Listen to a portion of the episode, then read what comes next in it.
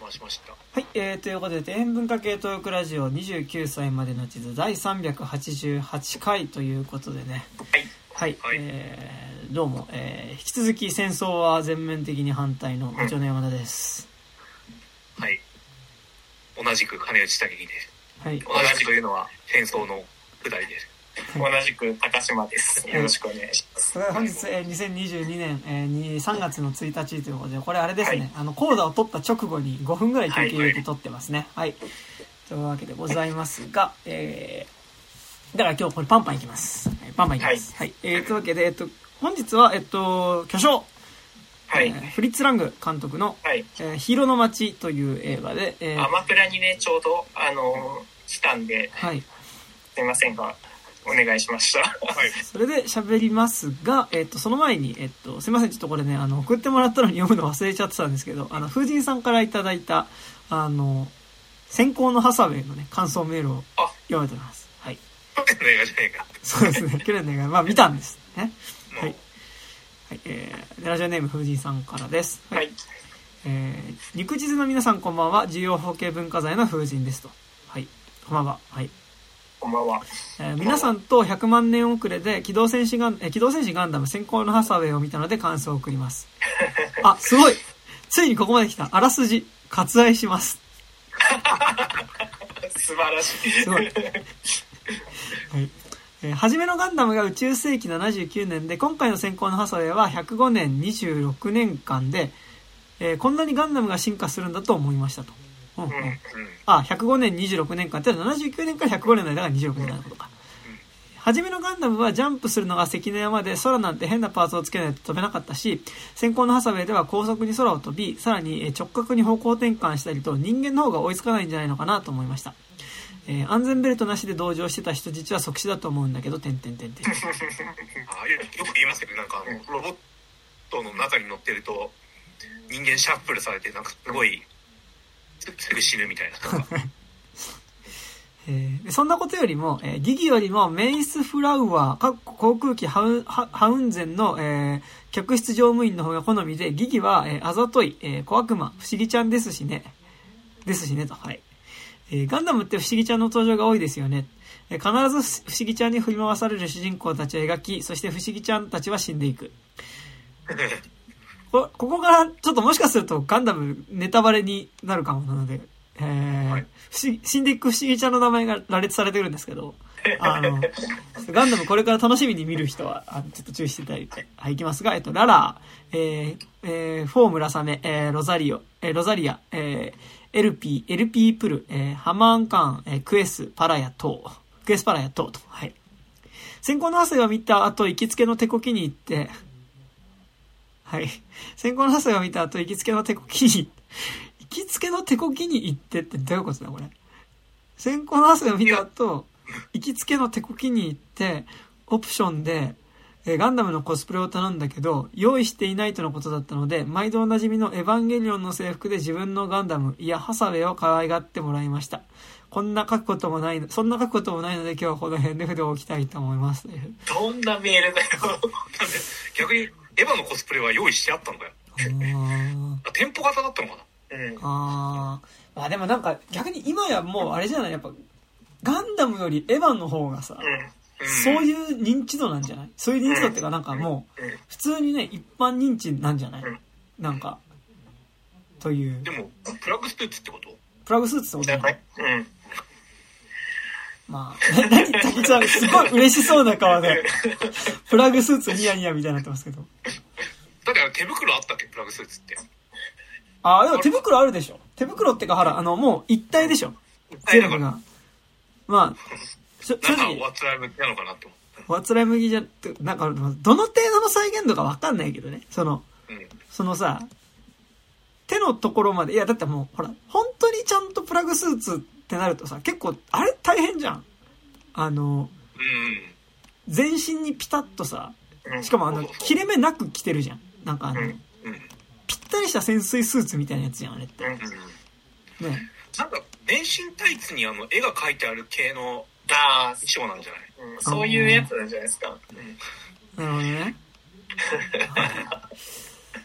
まあ、あと、ちょっとこういうのはあれですけど、やっぱ、なんか正直こうさ、多分ガンダムの制服ってエロくはないよね。多分ね。あーまあね普通に、まあまあまガンダムは割と本当に制服じゃん。制服っていうか、うんあの、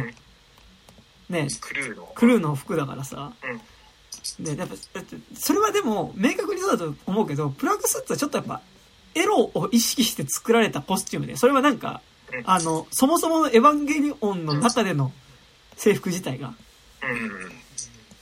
ぴったりすることがね、うんエエロいみたいなね、そういう感じがありますよね。なんかね、食い込みがみたいなさ、感じではね、ありますからね。はい。というね、はいはい。い行きつけの手こきに行ってきたってなんかさ、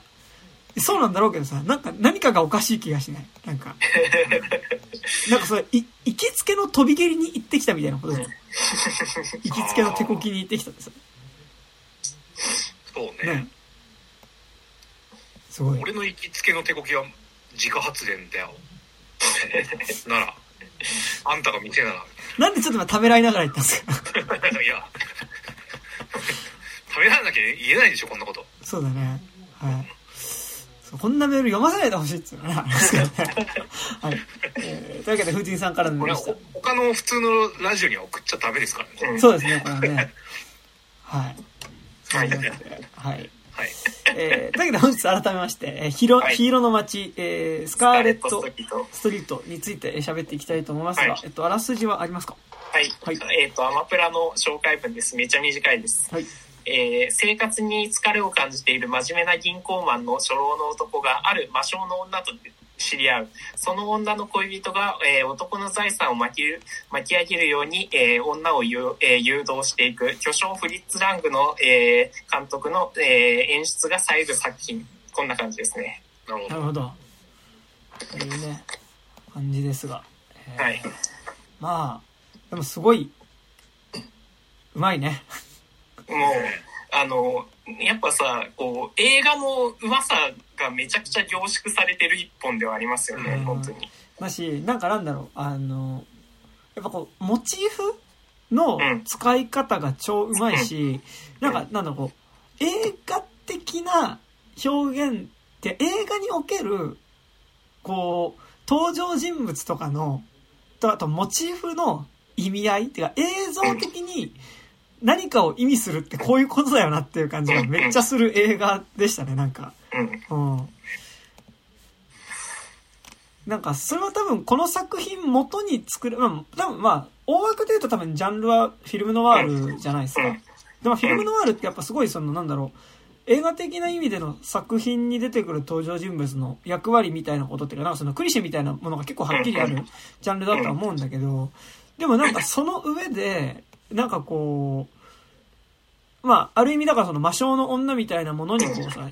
引き寄せられていくことによって、ある種こう自分の妄想的にこう作り上げられていく、こう、幻想の女みたいなのにさ、こう、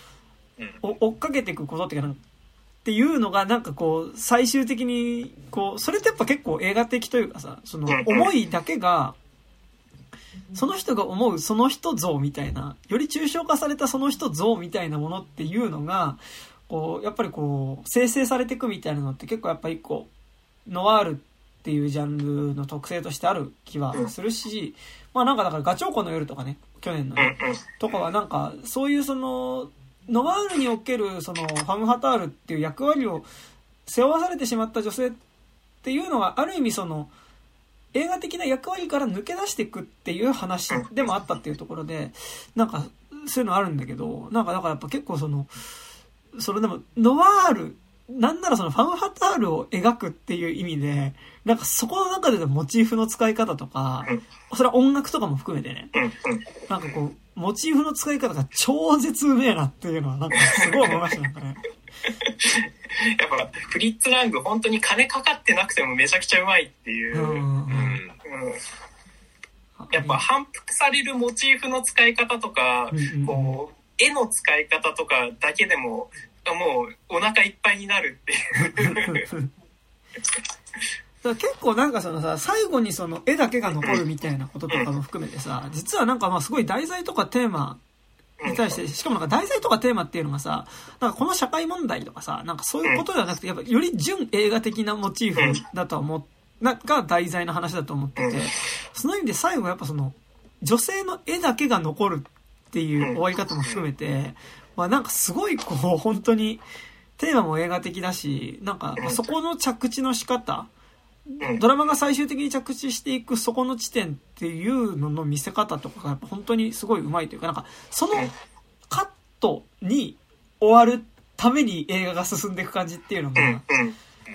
なんかやっぱすごいする映画でしたね、なんかね。うんうん。どどうですか竹木さんは？いやなんか結構あのルイス・ブニュエルの「L」とかうんうんあとなんだろう最近で言うとさ「あの悪なき達人」とか、うんはい。何 あの人間関係のこじれ具合の連鎖みたいなのすげえなみたいななんかこうあの端の人と端の人がさ人間をこう3人ぐらい返してなんかこううん因果がこう回っていくみたいななんかそういう割とだからその脚本のパズル的な面白さももちろんあるんだけどうんなんか確かにファムパタール映画ではあるって間違いないと思うんだけどうん俺が一番やっぱ個人的にすげえグッときたのがうんそれが多分ルイス・ブニュエルの L 的なことだと思うんだけどうんうん主人公のあのおじさんうんうん。うん名前忘れたけどなんかこうクロスさんですね。六うんえ？クロスさんですね。クロスさんか。クロスさん、そうだ。なんとかクロスだ。なんかクリス・クロスですねクリスクロス。すげえ名前だよね。すげえ名前だよねって言われてたけどね。なんかあの、若い頃、ろくな恋愛とかもできなくてさ、なん なんかとりあえず、なんか成り行きで結婚した全然好きでもねえ奥さんがいて、でもなんかこう、ちょっと若い人に騙されてるんだけどね、なんか惹かれちゃっていってみたいな描写からの、あの、あの人がさ、最後なんか幻聴にとらわれるみたいなはいはいはいはい。あんじゃん。あの現状ってさ、なんかその、視聴者の俺からするとさ、え、突破みたいな感じのさ、なんかこう、まあ、要は、自分のすごい愛した人が、なんかこう、別の男となんかすごいイチャついてたみたいな、なんか。なんか喋ってた内容みたいのが、リクレインされるんだけど、あれって別にさ、なんだろう、まあ確かに、ショックではショックだ、ショックっちゃショックなんだろうけどさ、なんか、この映画においてさ、あれって別に、超重要なシーンってわけでもないじゃん。なんか、もうん。っとさ、自分の描いた絵をなんかこう、あの、騙して自分、何、その、女のものだとして出されてたとか、なんかいろいろ、もっと大変なこと起こってるのに、結局なんかその、モテなかった俺が初めて感じた運命の相手っていうのが、なんかその、別の男と一緒にいた瞬間みたいな、時間の音がずっと幻聴して、なんかこう、芸ない頭に残ってるみたいなのが、で、それで狂っていくみたいなのが、うんうん最後に残るっていうのが、なんか、なんか変になんか、リアルっていうか、現代的っていうか、なんか、うんうんあ、1945年の段階でなんかこの感じの描かれ方ちゃんとしてんだっていうのが結構衝撃的でした。うん。なんかその、あのーちゃんと実感を伴って、なんか、現代の我々にも実感を伴って、その、あの嫌な感じが、うんうん味わわせてもらえるっていう感じがうんうんうん。ねよかったなとか思いましたけど。で、なんか多分だけどさ、うん。このクロスさんさ、うん多分童貞だよね。そうね。うん。いや、あの、ほらなんだっけ、その、こう、それは本当恋愛もしたことなくてって言って、で、なんか多分、やっと年いってから、その、しかも、こう、バツイチのうん。女性の、未亡人とね未亡人と、まあ、結婚するんだけど、なんだっけ、その、こう、俺は女の裸なんて見たことないよ、みたいなことを、んなんか確か言ってたのよ、セリフで。うん。だから多分本当に、最後まで多分女の人の裸は見たことがない人。うん。で、だからなんかそのさ、あの、黒さんはララフ像とかも書いてないんだよね、おそらくね。その、だから、裸の女性の絵とかも書いてないからこそ、でも逆になんかだからその、肉体、女性の肉体に触っこう、セックスしたことないっていうことによって、多分、逆にその、こう、イメージ自体がどんどん肥大してるっていうのは、まあめっちゃある。し、なんか、っていう部分ではある気はして、絵にも遠遠近感だってなんかないんだよね。うん。そうねそうそう。うん。割と平面的な絵を描いて、逆にそれが評価されるみたいな、なんか、全然絵のことわかんないけど、なんかモダンアート的なことでしか知らないけど、なんか、で、なんかそういうと、こも、そうそう。あで、なんか結構さ、その、純粋な男っぽく見えるんだけど、うん。でもこの映画結構、絶妙にやっぱこのクロスさん、ちょっとやばいよねっていうバランス感では、結構書いてる気がしてて、で、この映画って基本的になんか、あ、でも今、竹木さんが悪なき殺人って例に出してくれたので、すげえ、あ、そうだなってめっちゃ思ったんだけど、やっぱめっちゃ悪なき殺人超近い映画だと思ってて、やっぱその、どの登場人物たちも、目の前に本当にあるものを見ていない。その、目の前に出てくる人物、こう登場人物たちに対して自分が思うこの人像、で自分が思うこの人っていうのでしか、で見たいこの人っていう視点でしか見ようとしなくて、本質的にその人の本質を見ようとは全くしていない。その、A さんが思う B さんっていう形でしか B さんと、こう、コミュニケーションを取らないっていう取り方をしていて、やっぱなんかそれのすれ違いの映画だと思うんだけど、なんかです、でもそれが正直一番わかりやすいのがクロスさん。だからなんかその、こうさ、なんとなくだからその、この映画は、そのさ、はなんか、あの、あ、もう本当クロスさんいつも真面目に働いてくれて勤続何年おめでとうございますみたいなさ、パーティーの帰り道にさ、なんかこう、街をね、歩いてたら、なんかこう、街角のね、人気がないところでね、なんかこう、若い、こう、可憐な女の人っていうのがね、なんかこう、チンピラっぽい男にね、なんかこう、めっちゃ殴られてると。で、何やってんだみたいな感じで、まあ、その黒さんそこに行って、で、まあ、なんかそこでその、女の人と会ってね、なんか、あ、ちょっとこの人守らなきゃ、みたいな感じになっちゃって、で、まあなんかだからその中でのそのクロスさんにとっての、その、まあその助けた女性、マーチさんか、マーチっていう女の子っていうのが、まあその、マーチが途中で嘘、まあその、そこに対してマーチっていうのが、こいつちょっと私に惚れてんなってことにこう気づいてきたあたりから、ちょっと、このクロスってやつから金を騙し取ってやろうっていう、まあなんかその結婚詐欺みたいな、結婚はしないんだけど、まあ結婚詐欺みたいなことを仕掛けていくっていう映画なんだけど、で、まあ、クロスにとってのマーチっていうのは、まあ、なんかだからそこにはマーチがつく嘘も含まれるけど、まあ、こう、貧しさにね、こう苦しみながらもね、なんとかこう女優として成功を目指す。だけど、こう、か弱いし、なんかこう、あんまり自分一人で物事を解決もできない、こう、僕が守ってあげなきゃいけない女の子みたいなね、感じに見えていて、で、それが同時に、こう、ファムファタールでもあるし、彼にとってのこう、創造するためのミューズみたいなね、ところでもあるんだけど、まあなんかだからそこの部分での、こう、クロスにとってのその、マーチ像みたいなものをどんどんこう肥大化させていくっていうのが、まあ一般、こう、この作中他の登場人物たちも勝手に思うその人像みたいなのをどんどん肥大化させて、それによって暴走していくっていうものが、こう、重なり合っていく話だと思うけど、こう、だからまあ、わかりやすく一番メインにあるのは、だからその、こう、か弱い女優志望の女の子だと、マーチのことを思ってるクロスと、こいつめっちゃ金持ちの画家じゃんっていう風に、えっと、クロスのことを思ってるマーチっていうのの、あの、それ、両方とも違うからっていう、あの、すれ違いの話だと思うんだけど、まずやっぱその、クロスがさ、最初その、まあ、こう趣味で絵を描いてる人なんだよね。趣味で絵を描いてるけど、まあ人に見せるでもなく、いやなんか本当絵を描くのはすごい好きなんだけど、まあ別にそれで有名になりたいとかそういうんじゃなくて、本当に絵を描くのが好きだから描いてるだけなんだよね、みたいなんで、もう、普段は真面目な銀行員で土日に部屋で絵を描いてるっていう人なんだけどさ、なんか、で、そこでね、なんかその、こう、マーチがね、クロスと一緒にこう、デートをしている時にね、まあなんかその、クロスのが、そのマーチに対してこう自分の芸術論みたいなのを語るんだけど、まあこれ自体が結構多分この映画のテーマでもあるし、かつ、あの、おそらくそれ芸術論で語る分にはいいかもしれないけど、それ恋愛に当てはめてそれ言っちゃうと、結構ダメだぞそれっていう、えっ、と、芸術論を、なんかここでこう最初のなんか2回目のデートぐらいの時に、マーチが言ってて、その時なん、あ、クロスが言ってて、で、クロスがなん、なんで言ってるかっていうと、で、絵を描くことは恋に似ているっていうのね。で、で、こう、その人から受け取ったイメージを、まあ自分の中で育てていくっていうことなんだと。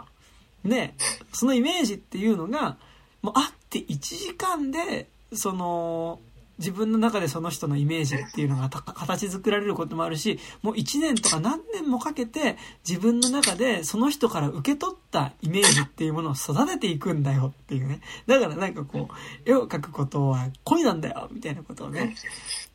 言うわけですよ。で、まあこれはだからある意味これはさ、こう、マーチに対して言うっていうのは、ある意味ちょっとこう、愛の告白にも近いことをしてるわけだけど、まあ、マーチはなんかわけわかんないこと言ってんな、みたいな。まあ、ちゃんと取り合ってくれないみたいなね。ところあるんだけど、でも、これさ、お、まさにこれってさ、要はさ、あの、さっき言ったさ、こう、その人自体を見てるわけじゃないというかさ、その人と会って、要はその人から会った印象、だからさ、自分にとってのその人像っていうのを、こう、どんどん育てていくっていうことが、あの、絵を描くことなんだよっていうことを言うわけで、なんかその、えーこの、マーチさん、あ、クロスが描く絵っていうのは、なんかだからその、写実的な絵ではないわけ。ね。なんかだからその、花の絵を描いても、な、何この花みたいなことを結構見た人から言われるような、なんかある種こう、見た花のそのイメージのみをこう抽象化してちょっとやっぱ模様のようにしたりとか、その立体なものを平面にしたりとかするようなね、あの描き方をする絵なんだけど、っていう時にさ、ねそれはなんか絵を描くっていう意味では別にいいと思うの。なんかその印象をさ、受け取った印象をもとにそれを育てていくっていうことがいいんだけど、でもこの映画って、おそらくクロスは、これは普通に恋愛関係にもめちゃくちゃ当てはめていて、でも最初にあった、こう、マーチのイメージをもとに自分の中でのマーチ像っていうのをどんどんこう肥大化させていくっていう、うん。でもなんか実はこれはクロスに限らずここの、この映画に出てくるいろんな登場人物たちがそれをしているっていう。のの連鎖の話。で、やっぱこれが、でもすごいこの映画のテーマっていうか、こういうこ仕組み、こういうことをみんながすることによって起こっていく悲劇なんですよっていうことをここで提示してると思うんだけど、だからそもそもクロスのその恋愛観、芸術論としてはいいかもしれないけど、恋愛観になった瞬間に、それは大幅に間違っているっていうところが結構スタートにあるっていうのは、うん。なんかあとめっちゃ思う部分ではありつつ、かつ、なんかなんだろう、こうさ、ちょっと若干結論的なところでもあるけど、なんか俺、このクロスがマーチをいいなって思ったことすら、なんか、実はなんかその、クロス自体の中から出てきたなんか運命の出会いみたいなこととか、なんか会った瞬間にこう、彼女に一目惚れしたとか、そういうことじゃないと思ってて、この映画って一番最初さ、その、クロスさんのさ、あのもう勤続何年おめでとうパーティーみたいなのさ、会社でやってるわけよ。で、その時にさ、その社長がね、あ、じゃあ、いや、いやみんな今日お疲れみたいな。あ本当もうクロスさんね、もう本当めっちゃ働いてくれて、すごいクロスさんありがとうみたいなね。じゃあ、あのまあ、明日に沈まない程度にね、この後ここの払い僕しとくから、あの、好きなだけどんちゃん飲み食いしてくれっつって。じゃあ、俺はちょっと、あの、嫁さん来てるから帰るよって言ってさ、あの来る、したその、社長はね、早引けするんだけどさ、で、その、宴会やってたホテルの窓の外見たらさ、すっごい若い女の人、社長もなんか多分50代ぐらいなんだけど、なんかもう20代ぐらいのすっげえ綺麗な女の人が、なんか下の車でこう、待ってて、で、なんかこう、それをね、こうね、あの、クロスさんはもう一人の同僚とね、その社長を見ながらね、ああ、なんか社長はすごい中年なのになんか若い女の人がなんか奥さんでいていいな、みたいなことを最初に言うところからこの映画って始まるんだけど、おそらくクロスがマーチのこといいって思うのも、マーチだからいいとかじゃなくて多分一番最初って、なんかあの、あ、中年の、あ、なんか中年なのにうちの上司あんな綺麗な奥さんいていいな、みたいな。俺もあれ、あ、なりてえなっていう、なんかその、そこっていうのが、なんかだからそもそもクロスの中から、なんかその、運命の出会いとかそういうことじゃなくて、割と、なんか、あの、なんか、お若い奥さんいて羨ましいなっていう、すごい卑近なところから始まってるっていうのも、広告的なね、そう。感じから。なんか含めて、なんかだからきっかけはどうしようもないんだけど、うん。どうしようもないとか、大したことじゃないんだけど、うん。でもなんかやっぱそれがどんどん、こう、後付けで、その彼女に対するイメージみたいなものみたいなのがうん、どんどん妄想として膨らんでいくっていう、その暴走具合っていうのがやっぱこの映画の、すげえ、やっぱ面白い部分だなっていうのがすごい思う思ったっす、ね。うんうん。いやで、やっぱ冒頭のシーンめっちゃくちゃ良くて、この映画ってうん本当まともな人が実は誰もいあないじゃないですか。で、実はその一番まともなのって社長ではあるんあ、ですよ。で、だけど社長は何持ってるかっていうと金持ってる。でうんで、実は、あの、この映画のおいて、金っていうのは全てを解決するものであって、うんうん。で、あの、金の持ってない人たちがみんな、あの、誰かからだどうしようかとか、その、か、金の関係ではないんだけど、みたいなことで、その、か、あの、金込みの、その、実際の人間関係みたいなのが形成されるっていうところに、そに、その金と、その、思い込みのドロドロっていうのが、こう、加わるた時に、こう、やばい化学反応が起きるって話だと思うんだけど、その時にやっぱり一番の強キャラである、その、社長っていうのは金持ってるから、あの、人間関係において幻想を抱く必要がないっていううん。ところで、あでそこでもうなんかめちゃくちゃいいし、あとやっぱその映画の最初に、まあ、ややっぱ象徴のカットが入ってくるとめちゃくちゃいいんだけど、好きなんだけど、やっぱこの映画も、その、最初にその、あの、金属のパーティーの時に、その、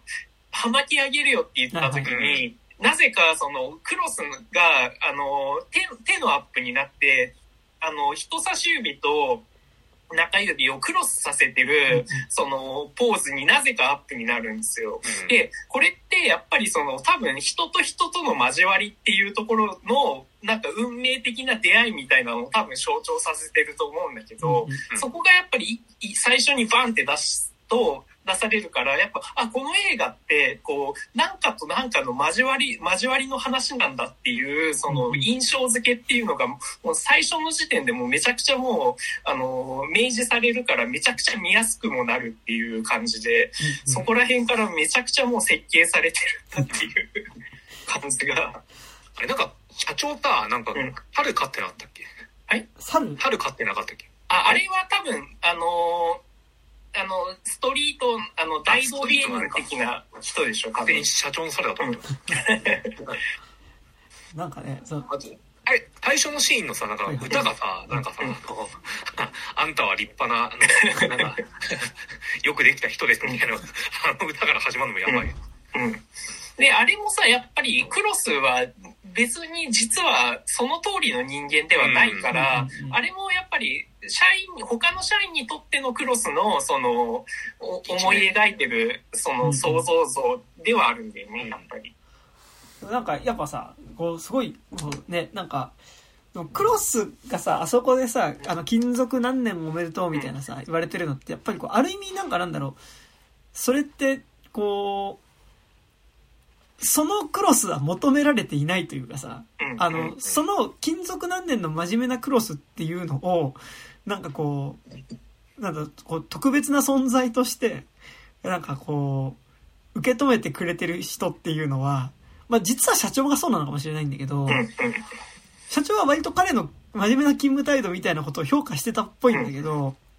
でもやっぱりなんかそれはこう、クロスにとっては見られたい、自分ではもしかしたら本当はないのかもしれないっていうところではあって、やっぱ今作、その、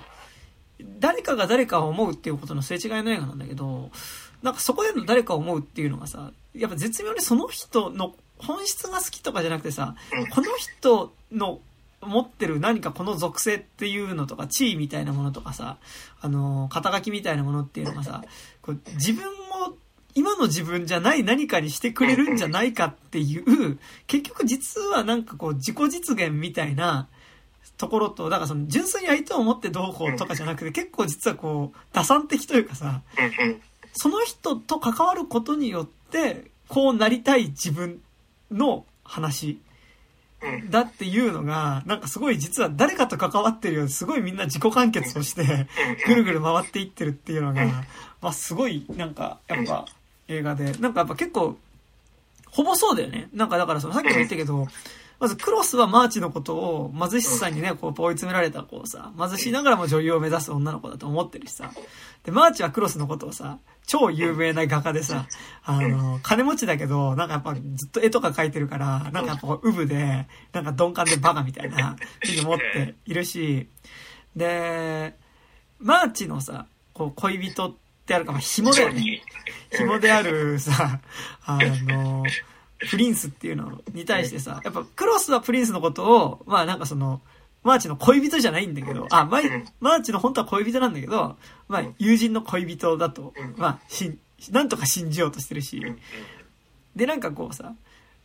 で逆にそのマーチはそんでプリンスのことをなんか知らないけどもう惹かれちゃう人。っていう風にね、殴られても別にいいみたいなさ、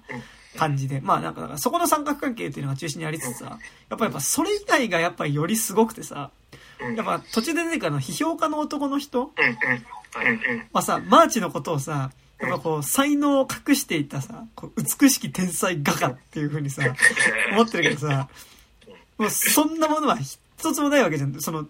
出してくる絵は全部クロスが描いた絵だし、で、絵の解説とかも全部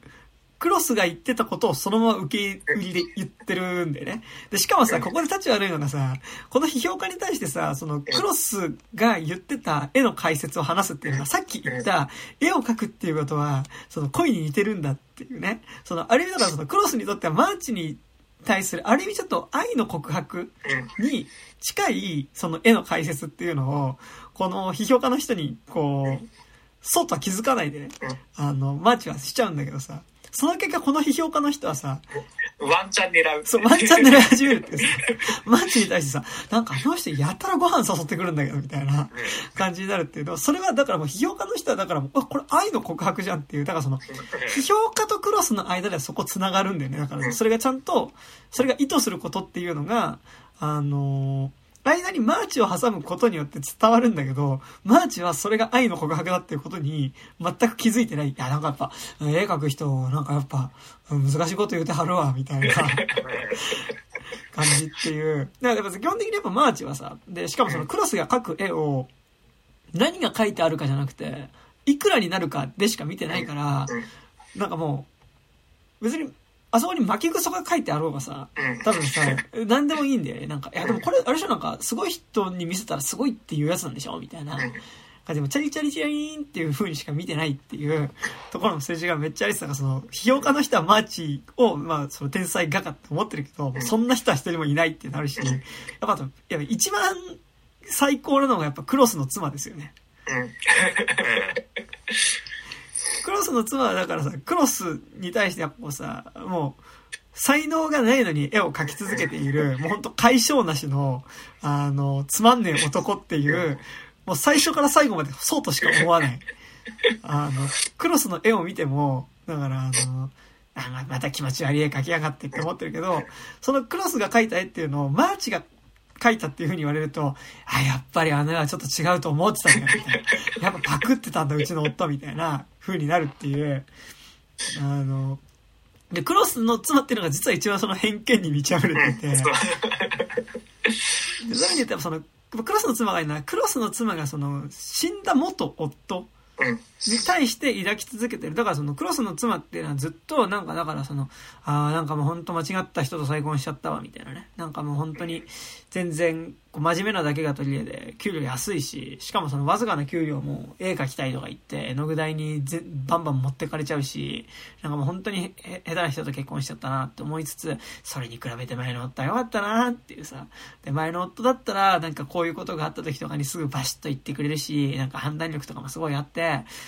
で、しかもね、その前の夫っていうのは川に落ちた女性を助けようとして死んだ本当に勇敢な男だったんだけどな、みたいな。ああ、今もあの夫が生きててくれたらいいなとか思ってんだけど、映画の中盤でね、あの、実は夫、元夫生きててさ、出てくるんだけどさ、もうなんかもう、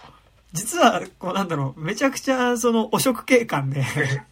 汚職がバレかけたから、汚職がバレかけて、あれ、これ、このままだと俺捕まるかもってタイミングで、なんか偶然川を流れてこう女の人がいたから、あ、助けに行きますみたいなテンションで、こう川に飛び込んで、なんか一旦ちょっと身を隠してたっていう、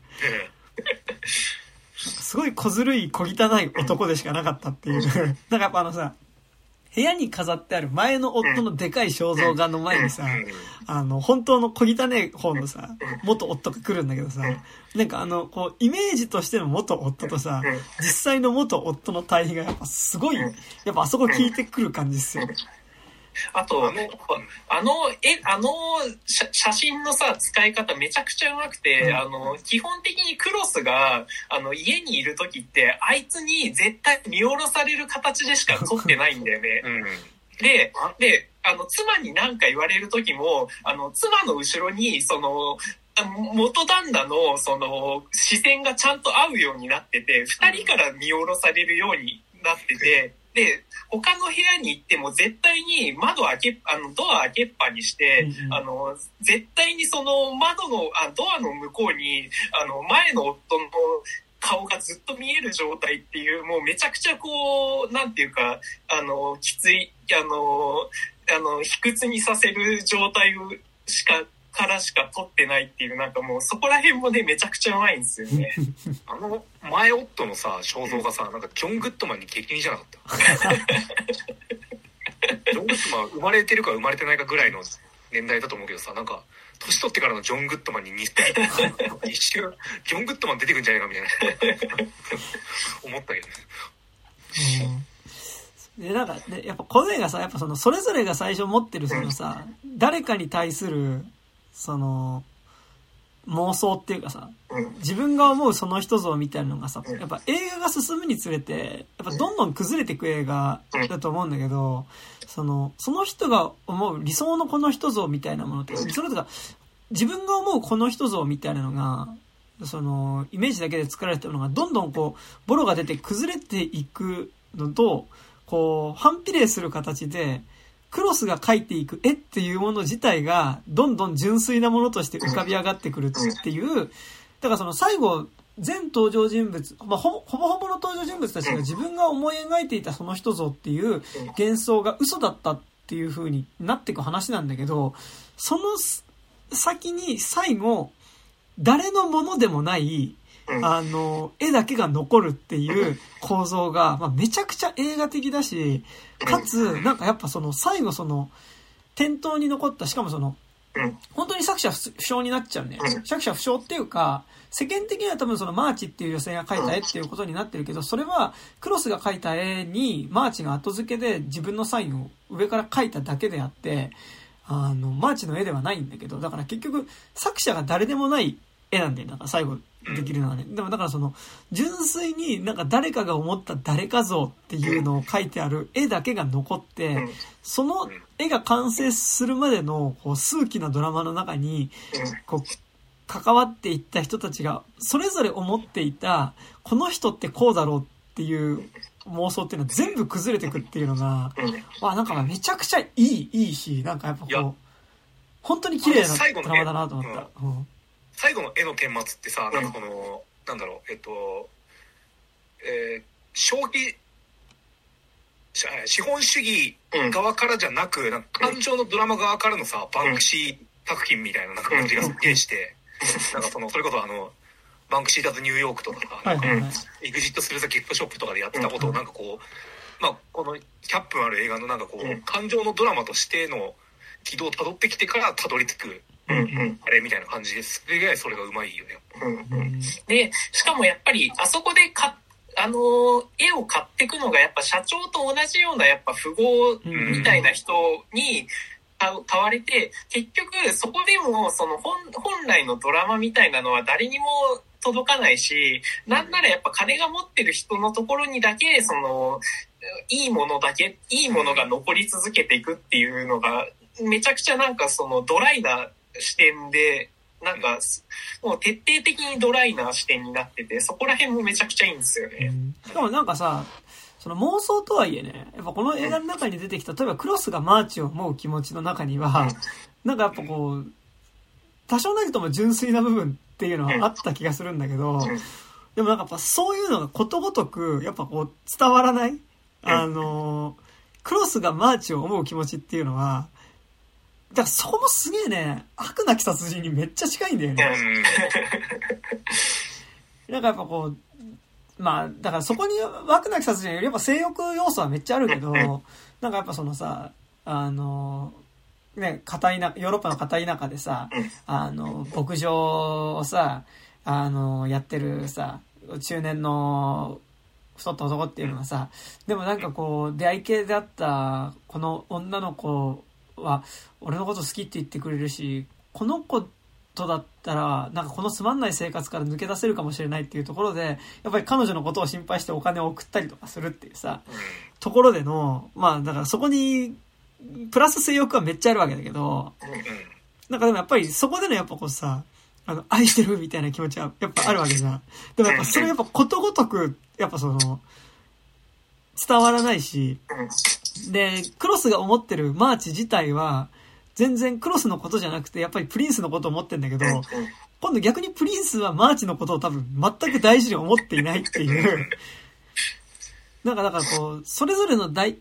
相手、勝手に妄想で思い描いている相手ではありつつ、その相手のことを大事にしようとかな、その、愛してるみたいな気持ちみたいなのが、ことごとくやっぱこう、相手に受け入れられないままぐるぐる回っていって、やっぱその結果として一枚の絵が出来上がるんだけど、でもやっぱ最終的にその絵を手に入れるのはやっぱ金っていう終わり方も、その金持ちっていう終わり方もやっぱすごいやっぱ悪なき殺人のラストに近い感じは、すごいするよね。そう。そうだよね。富豪が連れて行ってくれました、みたいな感じうんエンディングだもんね。なんかやっぱ。そうそうそうそうそう。なんかさ、あのー、だからやっぱその、本当にこの、多分クロス視点で言うとさ、多分この絵に書いてあることを理解してほしい相手は、多分マーチなんだけど、うんでも、その理解してほしいと思ってる相手にはそれが伝わらない。うんだからその、クロスが描いた絵っていうのはさ、マーチにはそのシーンが伝わらないけど、うんどうでもいい批評家には伝わるわけ。で、批評家はもうさ、いや、これもうなんか男性的だよね、みたいな。うん男性が描いたんじゃないかな、みたいなこと言ってんだけど、いや、さ、私です、みたいな。評価めっちゃ見る目あるよね。そう、批評家めっちゃ見る目あるんだけど、そう、あのーだからそれはだからその、全く、その絵から感じるクロス像っていうのは、あのー全くマーチには伝わってない。しかもさ、やっぱその、俺はね、まあ、これは俺の解釈しかないけど、そのやっぱクロスが描いてた絵っていうのがやっぱ評価されていくのっていうのは、やっぱりマーチと出会ったからだとは思ってて、やっぱりなんかこう作中でさ、あのーまず、こうセリフで、まあだからずっと彼がね、家の中に書き溜めてたね、その絵っていうのをね、片っ端からね、マーチがね、その、評価にね、売っ払っちゃうわけ。しかも、絵の隅っこに、あの、マーチって書いて、言っちゃうわけ。で、なんかそれでさ、その批評家とか、その、アート界の人たちがその絵を並べてみるときにさ、いやーやっぱね、マーチさんの絵いいっすね。クロス描いてんだけど、うんマーチさんの絵いいっすね。しかもやっぱ、近年の絵がいいみたいな。近年の絵がいいって、最近の作品になればなるほどいいって言い方をするんだけど、最近の作品になればなるほどいいの最近の作品で多分マーチと出会ってから描いた絵のことを言ってて、で、マーチと出会ってから描いた絵っていうのが多分具体的にこの映画で出てくるクロスが描いた絵っていうのは、でもマーチと出会ってからの絵しかビジュアルとしては出てきてなくて、で、それがしかもやっぱマーチに関連するものしか描いてないんだよね。で、一番最初に描いてたのが、だからその薄暗い街角で、その一人佇むマーチ。と、そのマーチの横にいるヘビっていう、うん。まあ絵を描いてて、ででその次がマーチからもらった花。の絵を描いてて、で、最後、やっぱり多分おそらく最高傑作と作中で言われてるのが、マーチの絵。マーチ自画像みたいなのうん、そう、自画像っていう体で出されてるけど、自画像じゃねえんだけどねっていう。あの、の3枚っていうのがあってさ、やっぱこう、それって、やっぱこう、あの、クロスにとってはやっぱりある意味、マーチへのラブレター的な、ラ、ラブレター直接理解してほしいとか思ってるかわかんないけど、でもやっぱりその、マーチへの思いを描いた絵ではあるっていうのはあるわけで、で、なんかやっぱその、今作のマーチっていうキャラクターが、だからその、こう、クロスを狂わせていくっていう意味では、やっぱファム・ファタールなんだけど、うん。同時に、やっぱりその、彼の創作の、やっぱこう、源泉になるっていう意味では、やっぱりミューズでもあるっていうのが、結構重要な部分ではあると思ってて、だからこう、その意味で、やっぱりその、最後、こう、完成する絵っていうのが、なんかこう、やっぱ見え方に、見方によってやっぱすごい、こう、マーチっていう、こう、悪女が、そのクロスっていう純粋で才能がある人間の才能をね、なんかこう、奪ってしまったように見えるんだけど、でも俺はなんか、やっぱ、クロスはそもそもでもマーチがいなかったら、この絵は描けていない気がしていて、だからある意味、その、マーチとクロスが出会うことによってこの絵は完成するっていう意味では、なんかものすごいそういうその、えっと、その二人の共同作業ではないけど、二人の出会いによって完成した、やっぱすごい評価される絵っていうことだと思うんだけど、でもやっぱりその絵ができていくことによって、その絵に関わった、それを作った、その、えっ、と、えーマーチを見て、その、俺のマーチ像を妄想したクロス自体も滅びるし、やっぱりその、その、俺が思うマーチ像を投影されたマーチ自体もやっぱりクロスの手によって殺されていくっていう、なんかやっぱりその、ある意味一枚の絵を完成させるために、なんかその、こう、そこのイメージだけが、誰かが思ったイメージだけを残す代わりに、それを思った人たちとか思われた人たちは死んでくっていう、結構なんかものすごい悪魔的な話でもあるな、みたいなのも結構思った部分ではあるですね、なんか。うんうんうん。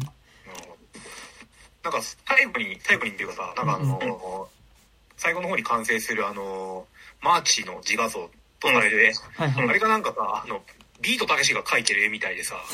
なんか妙になんか満を持して感がすごいんだよね。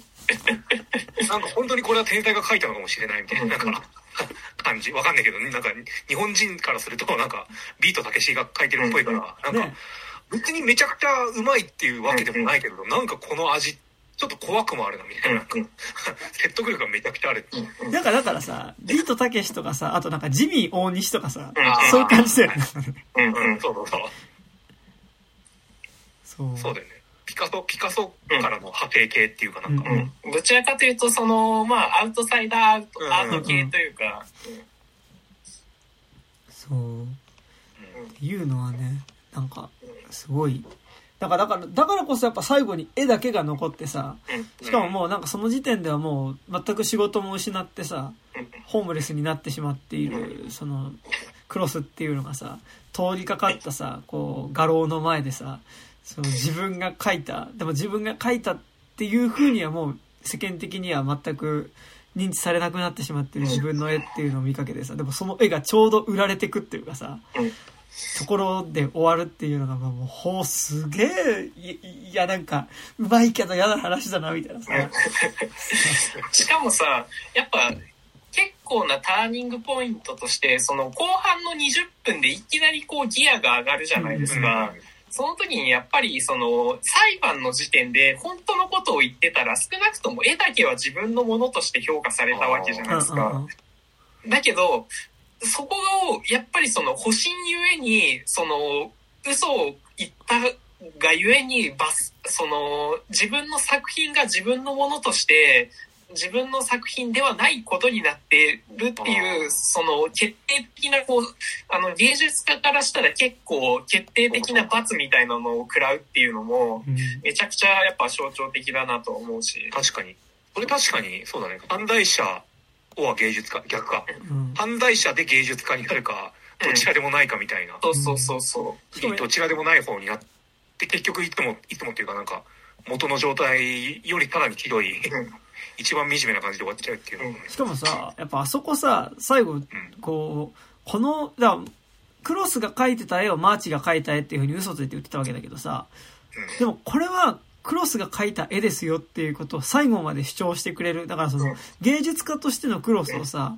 あの、彼が芸術家なんだっていうことをさ、言ってくれるのはさ、プリンスっていうさ、あの、全 一く。クロスが描いた絵の価値とかも全くわからない。分かってないし、本当にマーチと一緒で、いや、この絵なんかわかんないけどめっちゃ売れるんでしょ？みたいな。めっちゃ高いやつでしょ？っていう風にしか、だからその、なんだろう。めっちゃでかい福沢諭吉とかと一緒なわけよ。プリンスにとっては。でもなんかだからさ、その彼だけがさ、その芸術的な意味とかそこに込められたメッセージみたいなこととかを全くこう評価とかしてない人っていうのが、いやさ、これ書いたのクロスっすよみたいな。これクロスが書いたんだよっていうことを最後まで主張し続けるっていうのも、なんかそれもすごいさ、なんか、さお前に伝わんなくていいんだそこみたいな。お前、でもやっぱ、ね芸術家っていうか、評価たちとか、まあ、手評はさ、なわけあるかいみたいな。マーチの絵だよって。そこもなんかやっぱバンクシーっぽいっていうか、なん。か、うん。やっぱそこでのやっぱね、クロスのね、妻が超いいんだよね。やっぱ、やっぱね、みたいな。あの人パクってたんだよ、みたいなさ。いや、あそこのさ、なんか一人ずつさ、なんかこう、何インドリでさ、なんかこう、何インタビューパートみたいなの入っあそこいいよね。えそう。あそうそう。あそこさなんかふそれまで結構普通のドラマとして見うん。見るから、あそこでピン取りになった時に結構ハッとするんですよね。うんなんかこんな演出、この時代にもあったんだみたいな。うん結構ショッキングだった。うんうんうんやっぱね、ラングの作品見ると、その、アップのと、あの、人の顔をどう物語に組み込むか具合がめちゃくちゃうまくて、うんやっぱその、あの、やっぱりその、あそこの証言シーンもなんかそれぞれの思惑がちゃんと顔に出てるじゃないですか。うんうんうんで、それをこう、ちゃ、その、そそれがすごい有機的にその物語、ストーリーに組み込まれてくるから、結構やっぱその、ただ、あの、バストショットみたいな感じなんだけど、すげえハッとさせられる絵絵作りになってて、そ、そこら辺もやべえなって感じですようね。んそうしなんかさやっぱこう基本的にやっぱ最初の始まりからするとさ割とこうなんだろうあのまあえっとノワールが結構そうなりがちっていうのはあるけどなんかその結構なんだろうなえっと映画の画面自体がかなりそのクロスっていう中年男のえっと妄想を映像化したものに結構なっていきがち。だと思うんだけど、でもなんか絶妙にこうそうなる直前で、うん。それを騙してる人の視点が交互に入るから、なんかやっぱりこう完全に妄想に行ききらない？なんかやっぱその、うん。えっとね、クロスの妄想ドライブがかかるところっていうのはやっぱりこうさ、あの、まあ一番わかりやすいのはあの、レコードがさ、張り飛びしてさ、あの、なんか愛してる愛してる愛してる愛してる愛してる愛してるみたいなところがさ、こう重なるところっていうのが、なんかまあこう、めちゃくちゃそのなんかなんだろうな、あの、まああれってさ、レコードが張り飛びして愛してるっていう部分が何回も繰り返されるっていうことなんだけど、でもあれもうカットのつなぎ方的にさ、もうさ、あのあれじゃん。クロスのマーチに対するさ、愛してる、愛してる、愛してる、愛してる、愛してるのさ、もうクロスの気持ちじゃん、あれって。もうなんか、ね、念じゃん、あれ。生き霊飛んでる感じじゃないですか。で、なんかやっぱそことやっぱその逆に今度さ、あのーまあ、自分とさ、その、マーチのために借りた部屋にさ、行ったらさ、そこに、もうその、別の男がいてさ、で、で、なんであんな、あんなやついたんだみたいなことをさ、言ってさ、で、ああ、あんたと本気で付き合うとか思ってたのみたいな。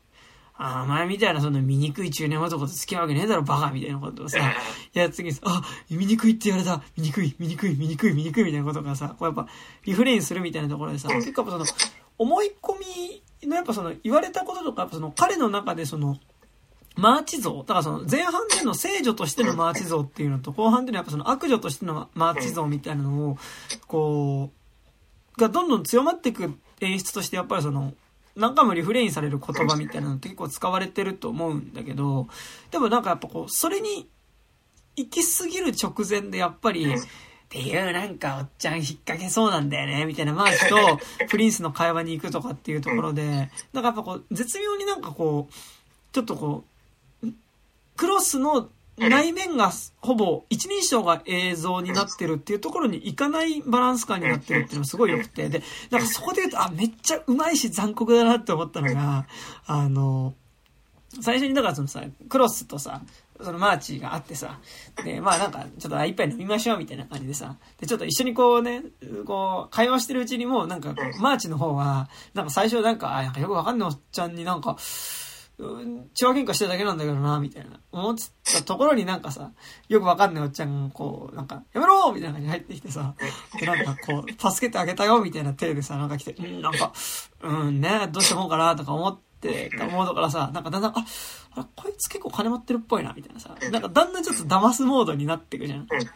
で、騙すモードになって、なんかそのカフカフェバーみたいなところでちょっと一杯飲みましょうみたいになってる時に、なんかこう別れ際に花を一輪さ、なんか適当にその辺にあったやつをさ、はいみたいなさ、あげるみたいな。テーブルにね、そう添えてあったやつ。はい、あげるみたいな。それあげていいのみたいな思ったんだけど、はい、あげるですいや、店の装飾品ですよ。店の装飾品勝手に取って、はい、あげるみたいな感じでさ、あげてさ、ねで、大したことない花なわけじゃん。でもなんかそのさ、もう、その時もらった花を黒さんも五章大事にさ、なんかもう、風呂場のところでさ、か飾ってさ、で、もう日曜はその絵を、花を見ながら絵とか描いてるわけ。でさ、絵描いてるとさ、その、妻がさ、クロスの妻がさ、入ってさ、うわみたいな、絵の具草みたいなさ、あ風呂場で絵の具な、絵なんて描かないでよみたいなさ、で、あーごめんごめん、ちょっと出てくからって言ってさ、クロスが出て行った後にさ、きその、洗面台に置いてあった花見てさ、切ったね、花みたいな感じでさ、あの、ゴミ箱にさ、ペッて捨てるの何の。躊躇もなくね。で、それはだからそのクロスにとってはさ、マーチへのすごい思いなわけだけどさ、ペッてその捨てられるんだけどさ、で、次のカット何になるかっていうところのさ、あの、マーチの部屋になってて、で、マーチの部屋で、だそこでちょうどその愛してる愛してる愛してるのレコードのリフレインになるんだけど、その花が捨てられたところからその次のカット、マーチの部屋になるところで、そのマーチの部屋でかかってるレコードプレイヤーから一回針飛びして愛してる愛してる愛してるになるんだけど、で、そこで、その、まあ、要はマーチの紐である、そのプリンスってやつが、その、なんか、あなんか来てんぞ、みたいな感じで、ペッて今度、その、前のカットで捨てるっていうカットで終わった次のシーンで、で、今度拾うっていうところから次のシーンが始まって、で、そこで何を拾うかっていうと、プリンスが拾うのは、マーチが、クロス、あ、クロスがマーチに書いて宛てたラブレターを、あの、そこで拾うっていう。だからもうそのさ、もうここでクロスのマーチへの思いっていうのはさ、元妻によってゴミのようにさ、捨てられた後にさ、なんか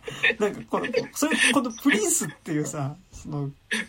紐、その、思ってる相手の、実は本当に付き合ってる相手によって拾われてさ、しかもなんか結構こう雑な感じで扱われるっていうさ、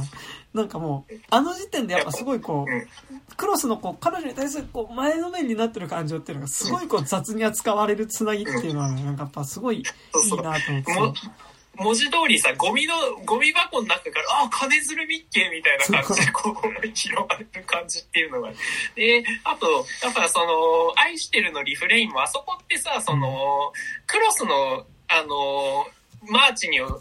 対する思いでもありつつ、あそこってやっぱマーチの、あの、プリンスに対する思いにもかかってるから、うん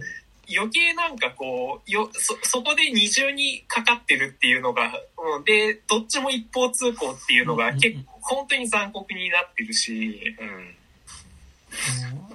えー。いや、だしなんかやっぱそれは持ち扱い、やっぱそのアクションのつなげ方、うん。捨てて拾うみたいな、やっぱりあれってさ、その映画だから生まれる意味合いというかさ、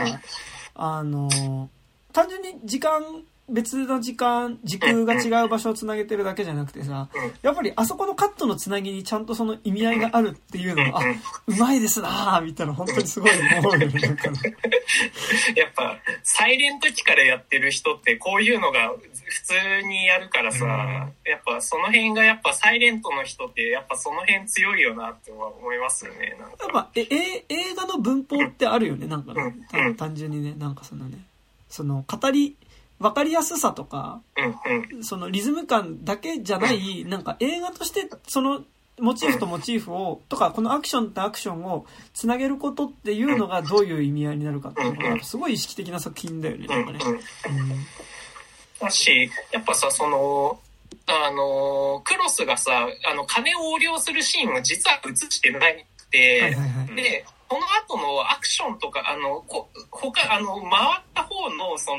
マーチ側で、あ、こいつらに金いったんだなっていうのとかの、その、やっぱ語りのその効率の良さとかうん、うんあと、その、そこでのサスペンスの使い、使い方とかも、その、盗む、盗むではなくてっていうところも、やっぱりめちゃくちゃ、なんか、あ、あここのなんか、冷めた目線かっこいいな、みたいなのめちゃくちゃありますよね。うんうんうんうん。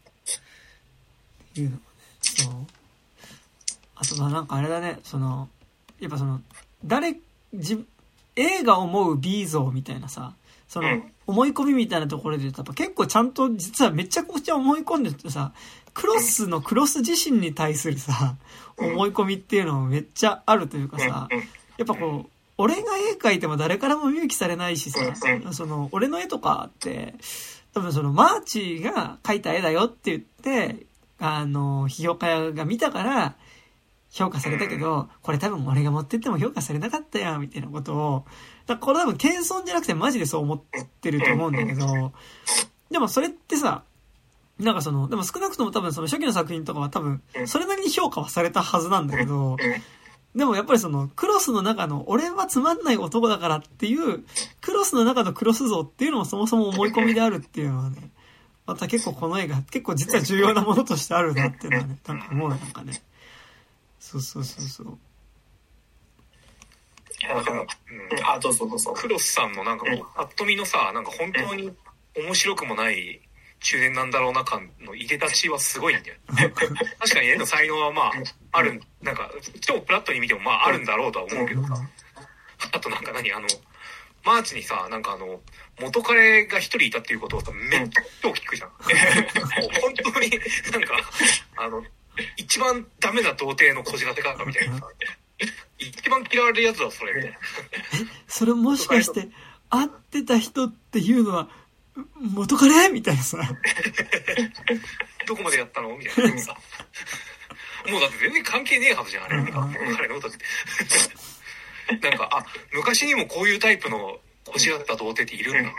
たいな。そうね。いや、まあ、いや、ずっといるでしょ、あれは。なんかやっぱ。うん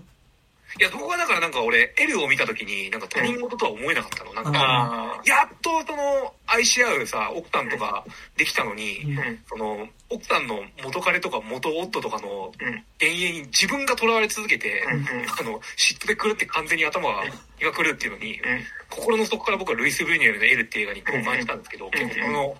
似たような片鱗みたいなのを見させられて、うん。なんか、あの嫌な感じ、何気まず嫌な感じみたいなのをうん久しぶりに思い出しましたよ。うんっていうのはね、そう。だか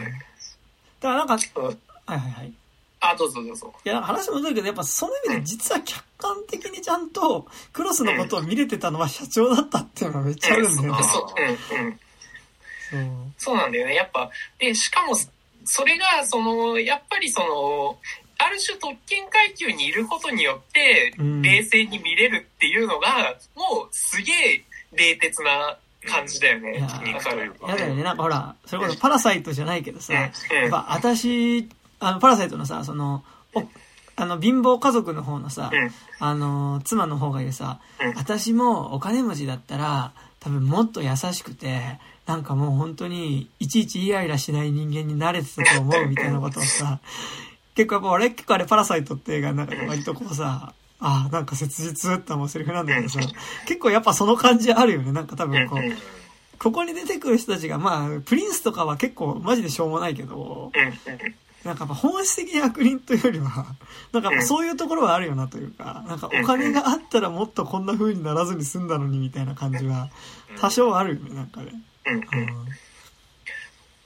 そうなんだよね。だから、その、クロスの妻もやっぱり、その、五章大事に保険金だけをずっと取っとくっていう、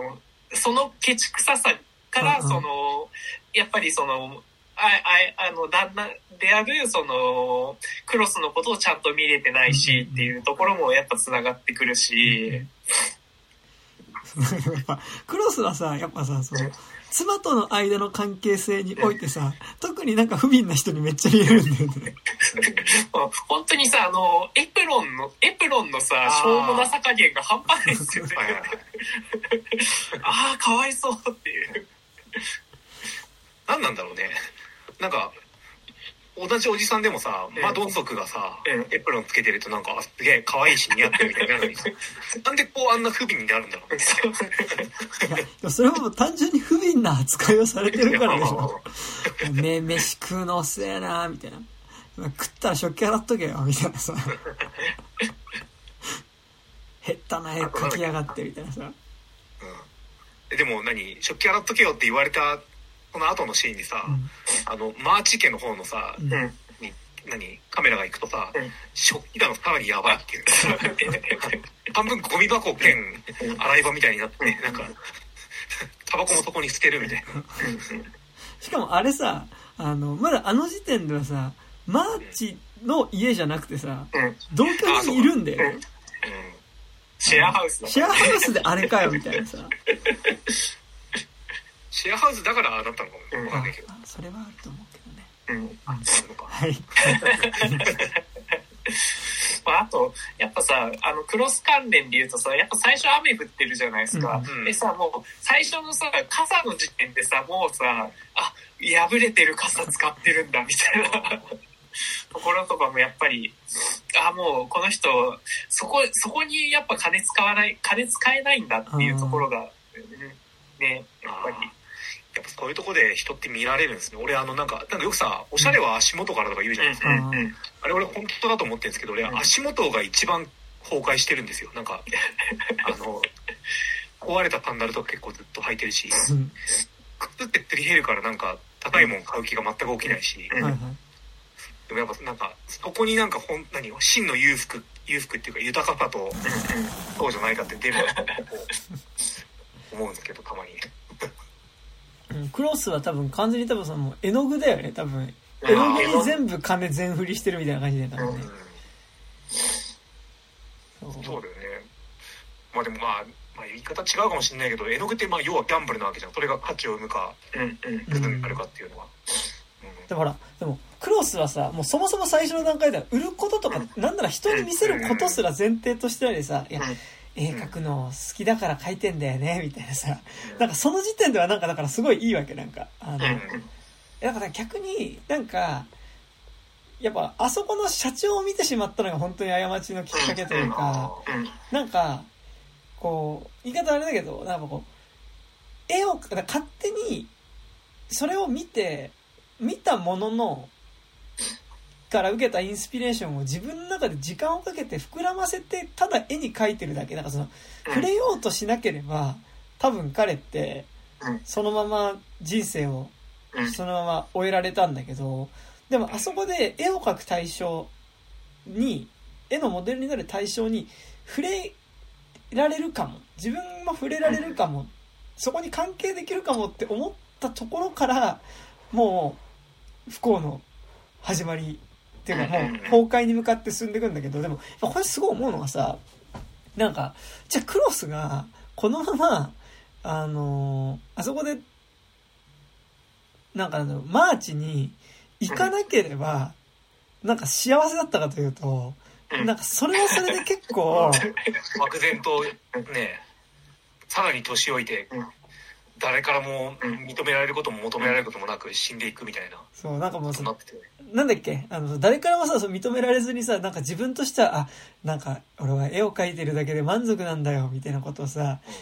本当に満足なのか、あの境遇で、みたいな、すごい思う。いや、でも、あの、その、クロッタンは全然もともと性欲とか、その、うん女の人と結婚したいとか欲も全然ある人だからこそあの奥さんと、うん。あのしょうがなく結婚してるみたいな言う じゃん。あれすげえなんかリアルで嫌なんだよね。ななんだっけ？などこで寂しかったんだよ。寂しかったからなんかななんだっけ？どこで見見つけたっていや、言っなんか、とま、下宿の、なんか、大家の、なんか、あ大家かなんかで、借りてた下宿の人でうん、あ、あ、借りてたアトリエの大家で、うん。そう。で、なんか寂しかったから、なんか、向こうに言われるままに結婚しちゃったんだよね、みたいなさ。うん。妥協での結婚みたいなのをやってる人なんだっていうのが、すげえなんか嫌な、なんか、なんかね、俺はこういう描写で一番なんか嫌なんですよね、なんか。うん。そのなんか人がなんかその性欲とか愛とか、うん。まあ、そのまあ結婚？うん。必ずしも結婚全部がそうだと思わないけど、うん。なんかその、何？愛とかの名のもとに行われるべきことが、なんか、うん、他、俺レベルじゃ、こんぐらいか、みたいな感じで、なんかしょうがなく、付き合うとか結婚する描写ってすげえ一番なんか、残酷だし失礼だし嫌だなって思うんですけど、なんか、それをあのね、二言ぐらいのセリフで解説するこの語り口のうまさ。しかもさ、あそこさ、お互いがお互いのことそう思ってるから余計残酷だよね。うん、そうそうそう。なんかさ、でもなんかなんだろう、だ、だ、だから、なんかそこで若い女の人に行って、なんかそこでなんか人生変わるかもっていうのは、なんかまあ、割とある。なんかドラいや、ある。映画の中でよくあるし、まあ、でちょっと違うけど、まあ、あれとかもそうじゃん。あの、あれ、あの、ヘルディタリーのおじいちゃんが出てた映画。えー、あれ、もう終わりにあ、しようベニスにベニスにす。あ、ベニス。うんえ違うよ、あれは、ミッドサマーのおじいちゃあ、ん。そう、三つ葉のおじいちゃん。そうそう。三つ葉のおじいちゃん。ロレン・アンドルセンでしょ。うんそうそうそう。あれちなみに、あの、この間、あの、未体験ゾーンの映画たちでやったマザーで、はいはい。なんか、催催眠療法士だけど、なんかね、先生役で出てくるんあですよ。、まあ、えーまた出てくる。超久しぶりに出たのがマザーだったのかな。へーなんかあるしさ、なんかなんだろう、そこでのさ、なんかこう、やっぱこう、なんか、俺の、あある意味なんかその中年の迷いみたいなのもあるわけじゃんそのさ、俺の人生これでよかったのかみたいなさ、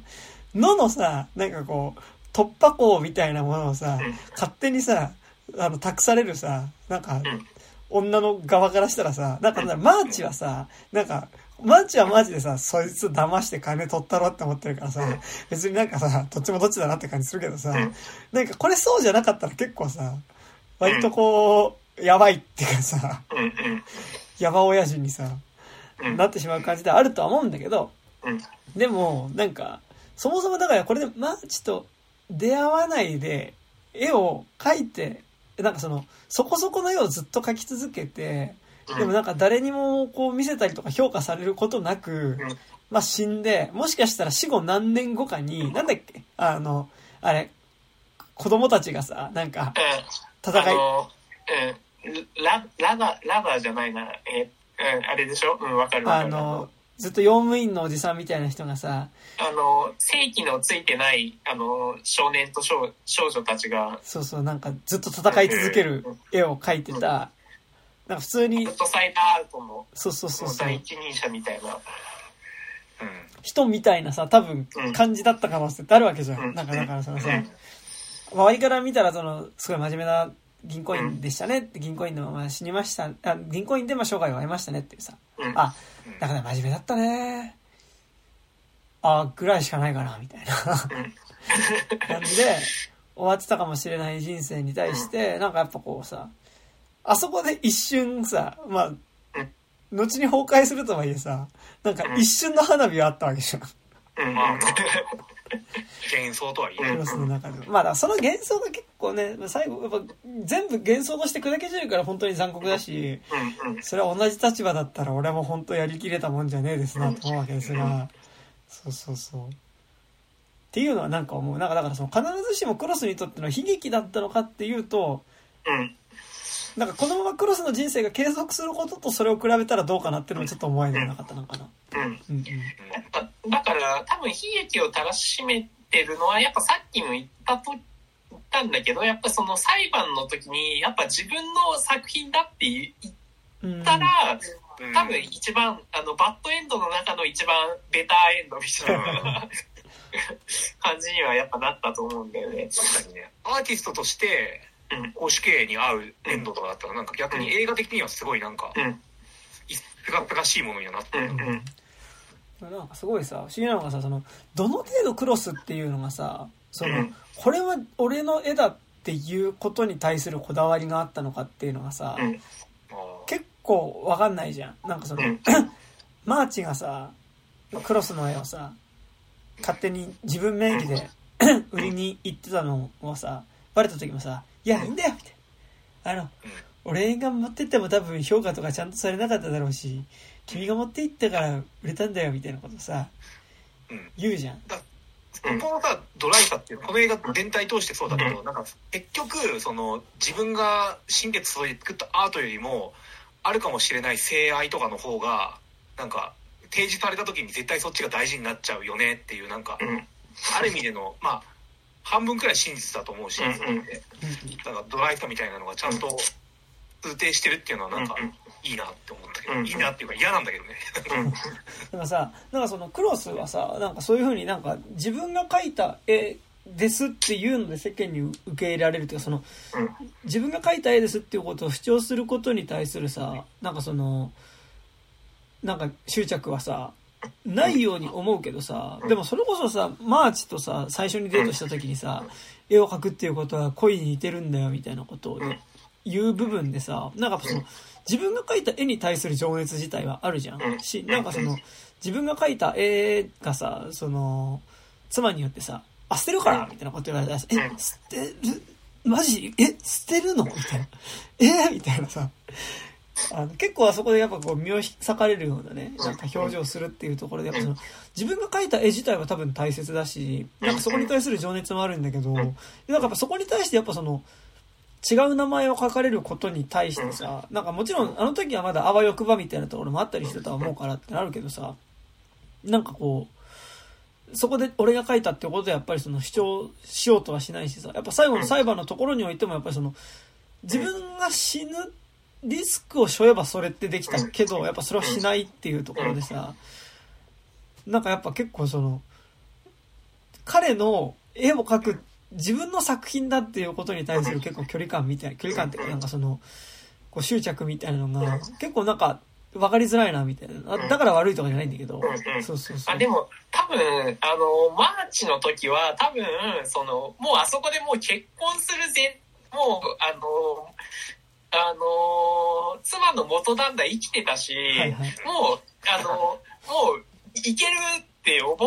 たから、あの、もう、君と俺はもう一人格でしょみたいななね。盛り、盛り上がってるところまで、あの、クロスの中では多分行ってたから、行ってたからこそ、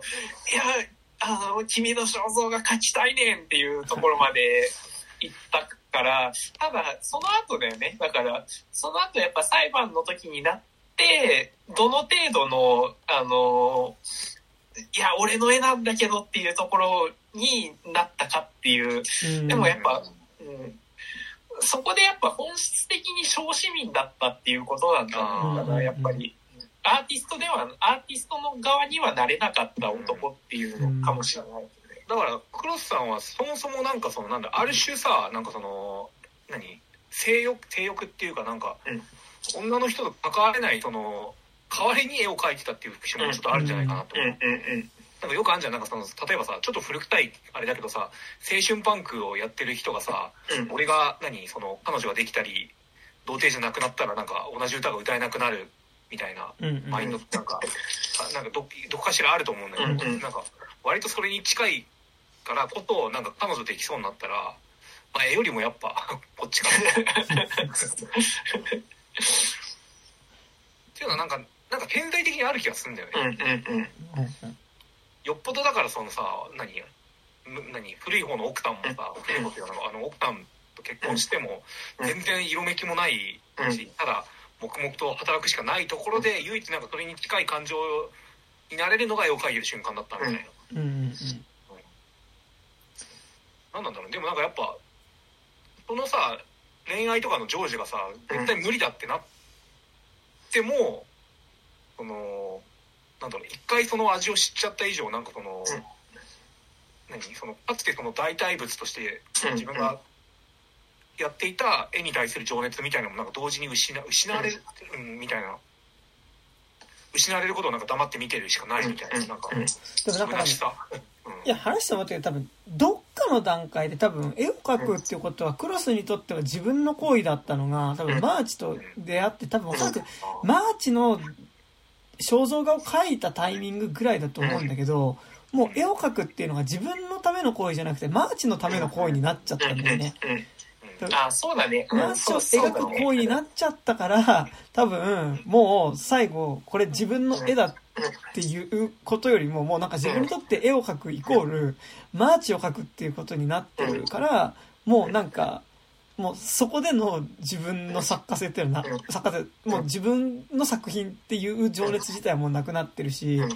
だし多分、まあ、あの後、多分もう描けなかったよね、多分ね。最大のリューズをね、うん失ったわけだからね。完全置いちゃってるよねうん。絶対に。なんかさ、そこで言うとやっぱさ、ここもすっげえさ、あ、そういうマーチの、あ、クロスの気持ちって一切マーチに伝わってねっていうのがさ、あのさ、あのーすごい良かったのがさ、あの、君の肖像画を描いて、君のことを描いていいかいっていうのをさ、最初にマーチに聞くところでさ、あの、それはだからそのさっきのさ、絵を描くっていうことはコインに似てるっていうさ、その芸術論の話かと組み合わせるとさ、君のことを描いていいかいっていうのはさ、まさにその君のことを、からインスピレーションを受けて、そのインスピレーションをもう何時間も何年もかけて育ててもいいかいっていうことだからさ、もうマジで超愛の告白なんだけどさ、そこに対して、あ、じゃあ書いてって言ってさ、何するかっていうとさ、マーチがさ、足出すんだよね。足出して、マニキュア塗れって言うんだよね。で、そこで交わされるっていうさ、だから多分あれ、多分マーチ的には告白されたのを交わしてるとかっていう意識もなくてさ、マジで、あ、ちょっとママニキュア塗ってぐらいなことなんだけどさ、マジでもうあれっていうさ、本当にことごとくクロスのそういうさ、気持ちっていうの伝わらないし気づかれてないしさ、ないがしろにされまくるっていうのがね、そう。やばかったですね。なんか、ちょっとやっぱでもあれはなんかあれだね、なんかこう、ロリータ的なさ。あの。なんか小悪魔的なね、なんかこう、若いまあ少女って感じでもないけどさ、に振り回される中年男みたいなさ、感じっていうのはありますよね、なんかね。うんうんうん。で、あの、今回ちょっとあれだったんですけど、実はこの前年に、あの、飾り窓の女っていう、ほぼ姉妹作があって、はいはい。それだとマジで真逆になってて、うん。あのあの、主主演の、あの、おじ、あの、おじさんと、あの、あの、マーチ役の人はもうほぼ同じ役で、あの、ほぼ設定もめちゃくちゃ、あの、近いんだけど、あの、それ何が、まあ結構、まあネタバレいいっすかね。結構ね、ネタバレが結構重要な作品でもあるんだけど、その、あの、主人公の男っていうのが結構恵まれたその、あの、犯罪学の先生をやってるんだけど、ある時に、あの、ショーウィンドウに飾ってあった女の絵にベタ惚れしちゃうんですよ。で、で、それを見てたら、その、あの、モデルになった女の人が出てくるんですよ。おで、で、その人と一夜を過ごしたら、その人の愛人が来来て、で、愛人が、こう、あの、男なんだけど、こう、暴力を振るおうとしたら、こう、あの、とっさに殺しちゃったで、あの、それで、こう、どうしようっていう話なんだけど、そ、それは、あの、もうどんどん、あの、なんとかこう、隠蔽工作をするわけですよ。だけど、あの、ことごとく、もう全部ダメな方、ダメな方に、こう、あの、いや、あ、その、あの、そこの傷なんですか？みたいなことになって、あの、死体を捨てるときに、こう、いろんな傷とかが出、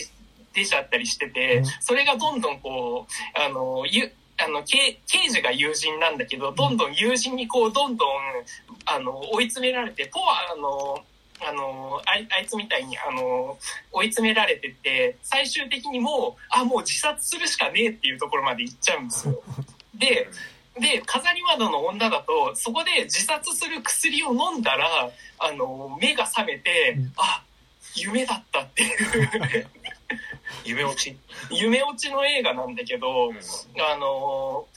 ななんかね、あの、見てると、2回目に見ると、あの、その、あの、夢である必然性みたいなのがめちゃくちゃ、その強調されるから、あの、映画っていうのは夢を見ることなんだと同同義みたいな感じなんだけど、で、そこでなんかすごい夢落ちっていうところで、あの、なんか、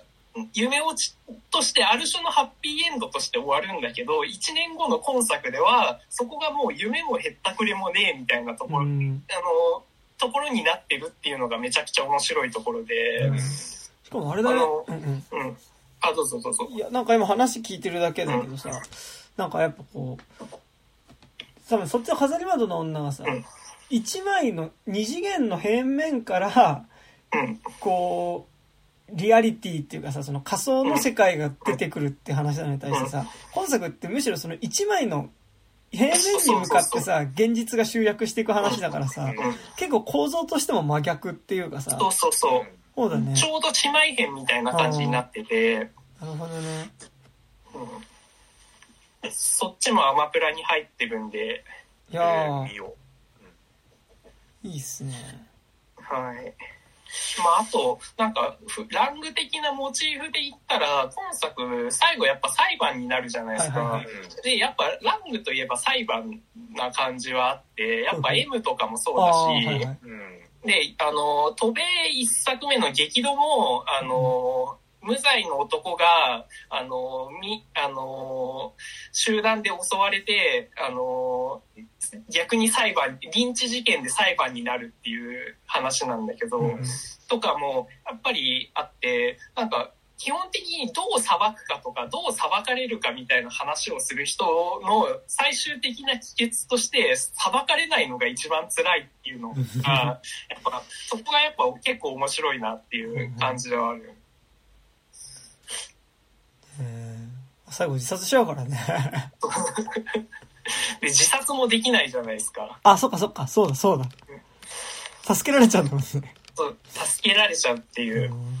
でもうずっとあの人なんかずっと殺人の妄想してるんだよっていう。でもなんかだからそのさ、うん。妄想の可能性もなくはないわけだよね。てかなんかだからさ、それで言うとさ、もう最初に、なんかだからその、女の人助けたっていうところからその要はさ、この男の人っていうのはさ、その人から何かを見たインスピレーションをずっと育育て、自分の中でその時間をかけて育てるっていうことを、が絵を描くってことなんだとしたら、なんかもう、ずっとさ、その最初にマーチを見てからさ、どんどん勝手にインスピレーションを自分の中で膨らませていって、多分付き合い、付き合ったらこうなるけど、でも、あんな綺麗な人がマジで俺と付き合うとかないから、多分俺騙されるんだよね。で俺が書いてて実は才能があって、あ、売れる。売れるけど、多分向こうの名義で絵売られる。で、やっぱりお前と付き合うわけねえじゃんとか言われるから、さすがに俺切れるよな。あ、殺しちゃうかも、みたいな。なんか、そこまで育てている可能性もなくはない。うんなんかそれだったらさ、何もうあの絵たちも、う全部ったものじゃないかもってことでしょ？うん。っ。ていうかもう全部妄想の可能性はななんか今さ飾り窓の話しててさうん。思ったけど、あの最後のさあの不老者のシーンだけが本当かもしれないっていう。確かにたまにこういう、うん。何？あの、うん。考察ができちゃう映画ってあるよね。うん結構考察のこのなんか無限ループに入ってきちゃうから、まあそれはそれで好きだったりもする。うんうんなんか、胡蝶の夢的なさ。うんうんうん。でもなんかやっぱこう、前提としてやっぱこのさ、思い込むことっていうかさ、うん。何か見たものから受けたインスピレーションを膨らませていく話っうん。ていうのがやっぱその大枠として多分この映画あるから、うん。なんか多分すそのどこまでがその思い込みでっていうのがわからないっていうかなんかそこの範囲の可能性っていうのをいくらでも作品の中でせ観客の中で設定できるっていうのはやっぱ結構意識してる部分だと思うし多分この題材に対して多分その正解っていうかなんかその正しいものだなっていう気はすごいするよねなんかね。うん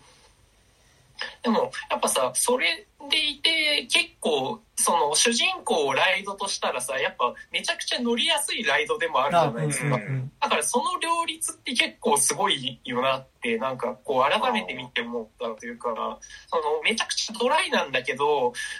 ドライですげえ突き放して描いてるんだけどでもちゃんとその主人公にはちゃんと感情移入させるっていううんその。で、その主人公の絶望感を味わわせるライドとしてのちゃんと機能しつつ、でも、あるそのライドもちゃんと客観視できるようなし視点でさ、あの、撮られてるっていうのが、なんか、めちゃくちゃなんかすごいことやってんじゃねみたいな。う んあとなんかライドで言うとさ、うん。ライド感で言うとさ、やっぱこの映画退屈しない作りにはなってると思ってて、なんかもう新しい展開がすげえある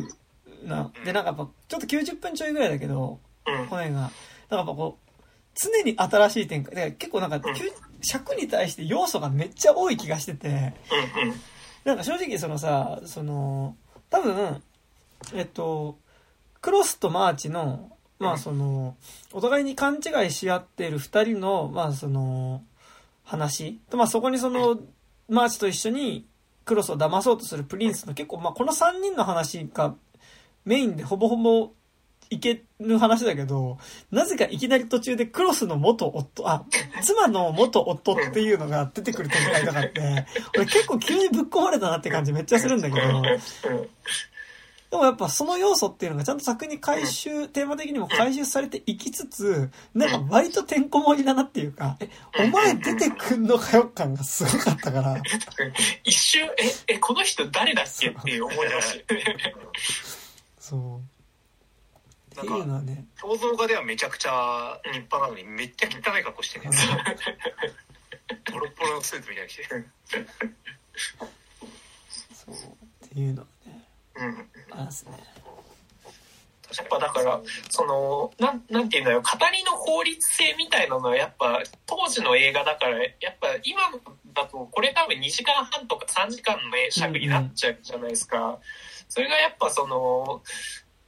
もうなんか徹底的にその効率を重視したその作劇みたいなのを突き詰めるとやっぱ90分弱で終わるんだなっていうのはね、めっちゃ。だし、なんか今やると、それこそ悪なき殺人とかじゃないけど、なんかもうちょっとそれぞれのドラマが掘り下げられる。なんか多分、この、例えばさっき言ったその、妻の元夫の話とかが、なんかもうちょっと掘り下げられる気はするから、それはそれで面白いのかもしれないけど、だからなんだ、多分もうちょっと群像劇的な作りになってきた気はするし、そうなんかその分クライマックスもなんかちょっと妙に壮大な感じになりそうな気もせんではないっていうのは確かに。あるけど、なんかでもやっぱ、とはいえなんかやっぱ一個、その、こう、軸自体が一本あるところで、なんかこう、割とスタートから着地までは割と一本道な感じはすごいするんだよね、なんかね。そう。そうね。確かにそのライドのその構成自体はそのなんか景色とかはすごいあれだけどあのライドの乗り物自体はコース自体はそんなに複雑じゃないっていう感じはありますね確かに。なんか、悪なき殺人、去年見た映画の中でも結構すごい好きな方だったけど、うんだからやっぱこう、あれがさ、あそこまでこう結構紆余曲折行きつつ、もうちょっとなんかさ、それぞれの登場人物がす、こう、誰かを思うっていうところのうん。さ、感情の描写だから、すごい丁寧な分、うん。丁寧なことはいいんだけど、うん。だから丁寧な分、なんかそれが正直、なんか実は雑、雑味というか、なんか、それがないことによって成立する、なんかその分かりやすさだったりとか、うんなんかその、分かりやすさって言っちゃったらあれだな、なんかその、うん。こう、一本の映画としての、なんか、シンプルな良さみたいなものとか、あの、シンプルだからこそ逆にそこにこう、観客が込められる余白みたいなものっていうのが、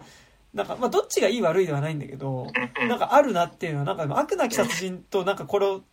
ちょっと比べてみるとなんかそれちょっと思ったな、なんかね。確かに確かに。うん。でも悪なき殺人はあれなんかアベンジャーズだから言っちゃえば。俺の中で竹木さん的には。そうあの武蔵野間シネマティックユニバースのうん。アイアンマンとかキャプテンアメリカとかがみんな出てきてそれぞれのドラマを演じきった超アベンジャーズ映画だから、うん。あれはあれで全然俺は好き、うんうんそう。なんかでも、こうさ、うんうん実はなんか割とこう、ライトに見える感じもあって、うんなんかその、こっちのね、ひあの、ヒーローの街の方はね。うんだから、だからあくまでもなんか、90分の映画のボリューム感で、うん。でも、なんかテーマとしてこれだけ入れられるっていうのが、なんか、テーマが重いから、なんかその、ボリューム感なわけではないんだなというか、な感じはすごいうんしたし、なんかやっぱ映画だなって感じはすごいするの、なんかもう。であとなんかうん。やっぱりなんか今の作品って結構そのジャンあの娯楽映画とアート映画結構パックリ割れちゃってるじゃないですか、それがまだその両方が両取りできた時代の作品ではあるんだなとはなんかすごい見てて思って。だからその手に汗握るに展開はあるんだけど他方でそのアート映画的な絵作りだったりとかうん演出の方法は全然使ってるっていうところがやっぱりなんかちょっとそこがその最近の映画がどうとかは言うつもりはないけどなんかちょっとね最近の作品に欠けてる部分ではあるよなっていうところ、でもそれがんあの A24 とかでやろうとしてるようなことに近いのかなとは思ったりもする、なんか難しいんだけどさ、なんかでもやっぱ、今回ヒーローの街と比べた時にやっぱ最近の映画の方が、なんか、悪い意味でボリューム感があるというか、なんかうん。見終わった後に、ああ、見たなーっていう感じが 結構すんの。なんか、うん。別になんかこうさ、ヒロの街はながら見できるとかじゃないんだけど、なんかこうさ、ああ、見たなーみたいな、なんかそれ別にその、超娯楽作でも、なんかめちゃくちゃアート映画とかでも、やっぱなんか今映画見るとさ、あ、うん。見たなーっていう、ボリューム感ってあるんだけど、確かにねスパイダーマンとかも見たなーでしょ。見たなーって感じするんだけど、長いからね、なんかこう、なんかこ今作はなんかね、その見たなのボリューム感がちょうどいいんだよね。なんかね、そういうのがある、なんか。すごい塩梅の話。そう重くねえみたいな。いや、なんかね、結構一日に何本も連続して映画とか見るけど、なんかね、あの、見たなのボリューム感が使えるんだよ。ってことがたまにある。なんか、それ単純に尺が長いとかじゃなくて、なんか入れ込む要素っていうか、なんか多分でも、うんさっきの話じゃないけど、なんか多分、今だったら多分、ヒロの街って、なんかもうちょっと各キャラ掘り下げられる気がするし、てか、うん。なんか絶妙にこれぐらいのなんかなんだろう、こう、ある意味、ちょっと役割なキャラクターは役割でもいいぐらいな割り切り方って今はなんかできなくなってる気がするから、うん。なんかそこそマーチの妻とかって、うん。あ、待って、クロスの妻とかってうん、多分、クロスの妻とかあとプリンスとかって、うん。なんかもうちょっと掘り下げるのが、今は普通な気はするというか、うん。やっぱ正直だってクロスの妻とかってやっぱその嫌な妻っていう部分がほぼほぼうん。のキャラクターだし、プリンスも紐男っていう、結構やっぱその作劇上の役割的な、まあもちろんクロスの妻は元夫のことは今でも思ってるみたいなところが要素としてあるけど、でもやっぱりなんかそのすごい、こう、コマ的でもあるっちゃコマ的でもあるうんし、なんか多分、俺今の映画で多分こういう感じのバランスか、軽さのキャラクターだと、多分もしかしたら描き方引っかかったりとかする部分だったと思うんだけど、なんかでもね、こう、これぐらいの、なんかもう、ある意味ちょっと役割に徹してるぐらいな感じで描ける軽さっていうのは、それはそれであるなっていうのは思う、思ったな、なんかな。うん。なんかそれこそ、悪なき殺人があのバランス感で書かなきゃいけなかったの、書かなきゃいけない、あのバランス感になったのは多分その要素はある気するし、そう。なんかでもそれってさ、実は映画だけど、映画にプラスアルファで、なんか文学みたいな要素とか、うん。なんか、その、もうちょっと社会構造とか、現実のこととかっていうのを盛り込んだ末にそうなってる気も、なんかちょっとヒーローの街を見て思って、なんか本当に映画として必要なのはこれぐらいなのかもしれんみたいなのは思いつつ、でも多分、じゃあ今、本当に、今の技術でヒーローの街全く再現したような映画をね、作られたとして、じゃあ、今のビジュアルでそれを見ていいかって思うと、かと思うとまたちょっとなんか違う気がするんだけど、なんかなんか逆に今の映画ってなんか、他の実は要素がめっちゃ多いのかもなっていうのはすごい思って、なんか、そう、って感じがしましたね、なんかな。そうね、なんか、そこはなんかすごい難しい気がしててさ、その、なん、この年代の映画とかって、その、あるところでは確かにコマなんだけど、うんコマじゃないところに関してはめちゃくちゃ丁寧でめちゃくちゃ文学的じゃないですか。だから、そこの塩梅をどうするかなもん気がしてて、あその今って多分、他を、そそのコマ的なキャラクターにしちゃうことによって、その、あれってどうなのっていうことに、結構その、あの、あれとか、あの、ラストナイト・イン・ソーホとかもさ、やっぱ、そあの、あの絵、あのキャラクター、コマ的なや扱いにしちゃってどうなのっていうのは、なんか自分見た時も思ったりもしうんたんだけど、でも、なんか、この映画見ると、なんか、そこまで感じないじゃないですか。うんなんか、そ、その差って何なんだろうな、うんっていうあが、ーなんか俺最近さ、あの、知りすぎた少女？うん、うん、で、マリオバーバーの。うん、で、多分知りすぎた少女が割と結構ラストナイト・イン・奏法の元ネタのかなり大きい部分うん、占めてる映画だと思うんだけど、なんか、なんかやっぱ、でも知りすぎた少女とラストナイト・イン奏法を比較すると、なんか俺は結構なんかラストナイト・イン奏法の、俺も結構、俺が引っかかってた部分、その最後、だからその、まあ、実は作中で起こっていた殺人事件を、の真犯人っていうのに対してやっぱその、がこの人でしたっていうね、のに対してやっぱその、知りすぎた少女の中では、その、むしろ、なんかなんだろう、その、まあそれを事件を起こしてた真犯人っていうのに対して、やっぱりその、その人物の境遇を想像するっていうものはなかったわけだけど、でも逆になんかその境遇を想像する、共共感するっていうのを入れてるっていう部分でラストナイト・イン奏法は、なんかその、ある種のなんかだからそういうジャーロ映画みたいな、ジャンルに対しての、やっぱ一つそこのなかった視点っていうのを現代的に入れてるってなると思うんだけど、でもなんか逆になんか知りすぎた少女では、なんかそこって彼女、その、うん彼女って言っちゃった。あその、真犯人みたいなものに共感すをしないっていうことに対する引っかかりって、まああるけどそんなになかったん。だけど、なんかやっぱ、ラスナイト・イン奏法ってやっぱりそこをちゃんと入れようとするからこそ、なんかやっぱりそこは引っかかりになってくる感じっていうのも、だったらなんか、こうちゃんと描いてほしいというか、なんかその、ジャンル映画のある種の型として成立できてる部分と、でもなんかそこにでも現実ってこうじゃないって、ここのキャラクターって本当はここにこうなるまでの、かな、あの、こう、感情とか怒りとかってあったんじゃないって想像力って、だからそれが入ることはめっちゃ重要だと思うんだけど、それが入ることによって、なんかこう、その解像度になってしまうというか、っていうのは一個あったりはする気がする。なん。か。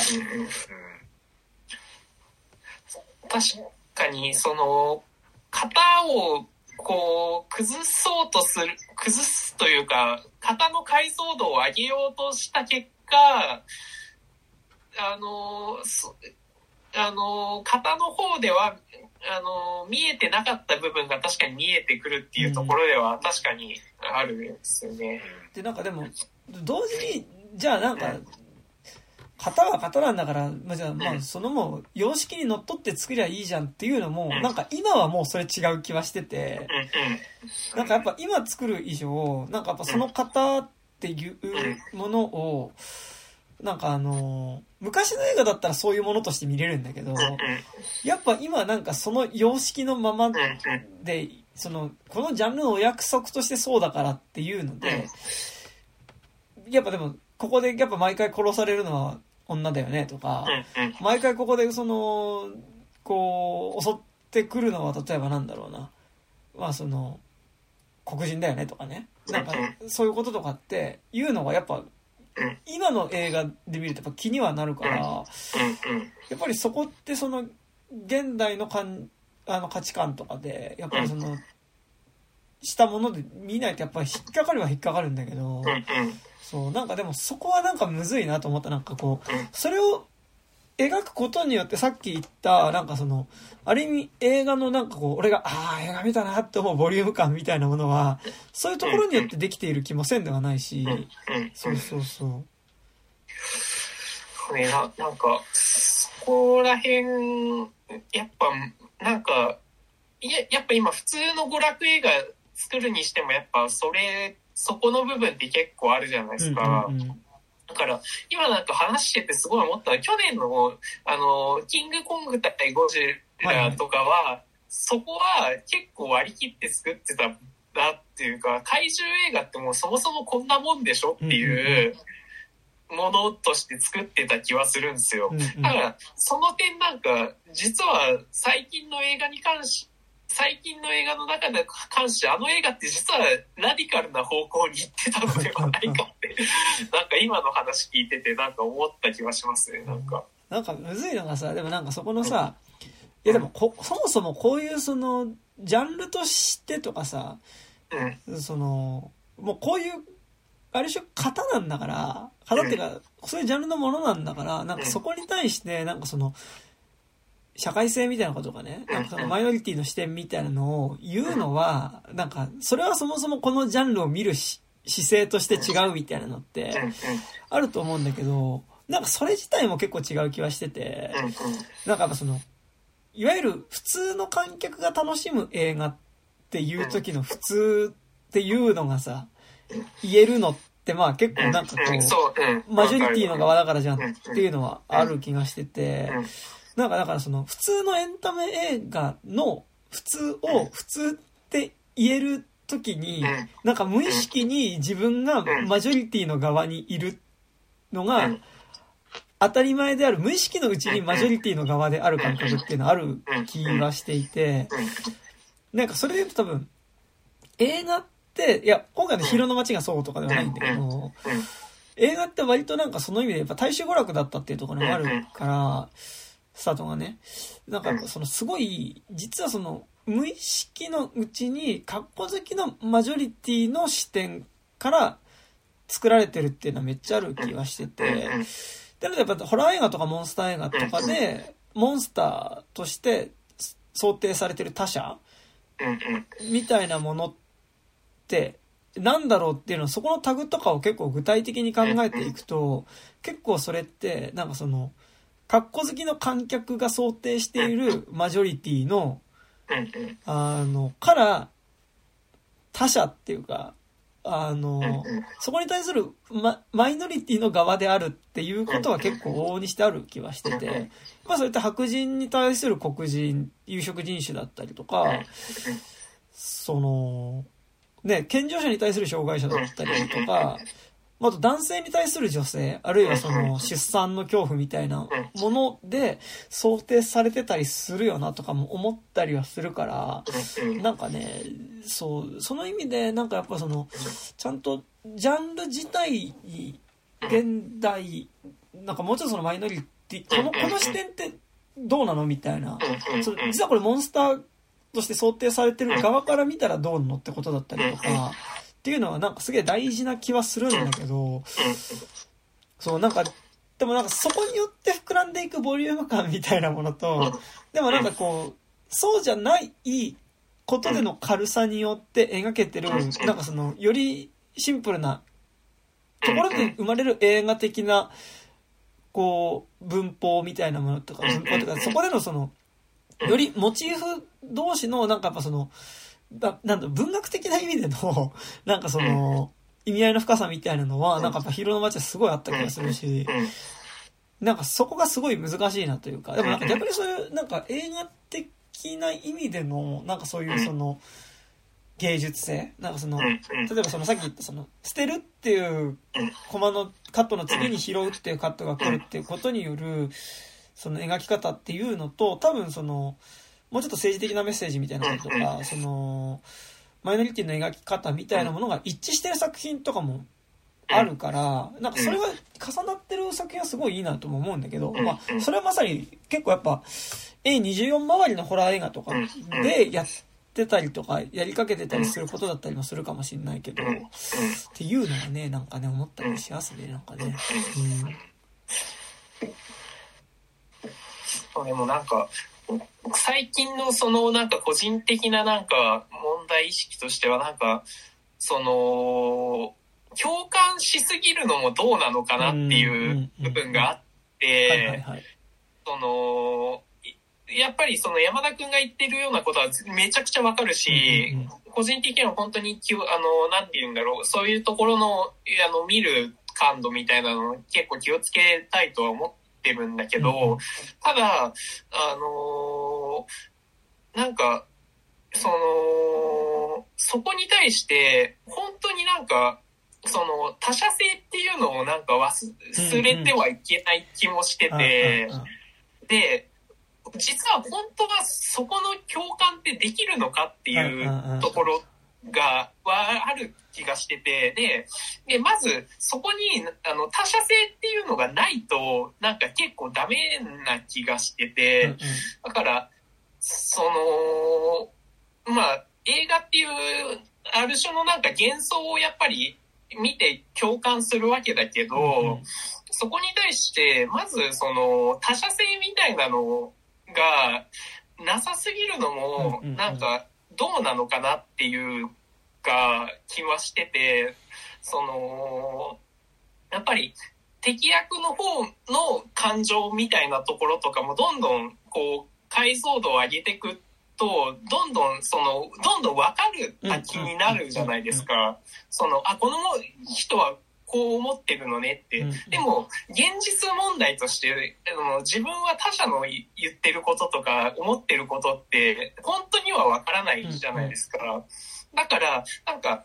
そこの塩梅の難しさっていうのが、なんか、めちゃくちゃむ、あのー難しい気がして。て、うん。ヒーローの街とかだと、あの、一個の映画っていう幻想っていう、その他者として、もう、一個その、娯楽として、もう提示されてるような気がするんですよ。これはそのライドですよっていう、あの、映画っていうライドですよっていうものが提示されてるからこそ、その、ある程度のその、い小回り的な、あの、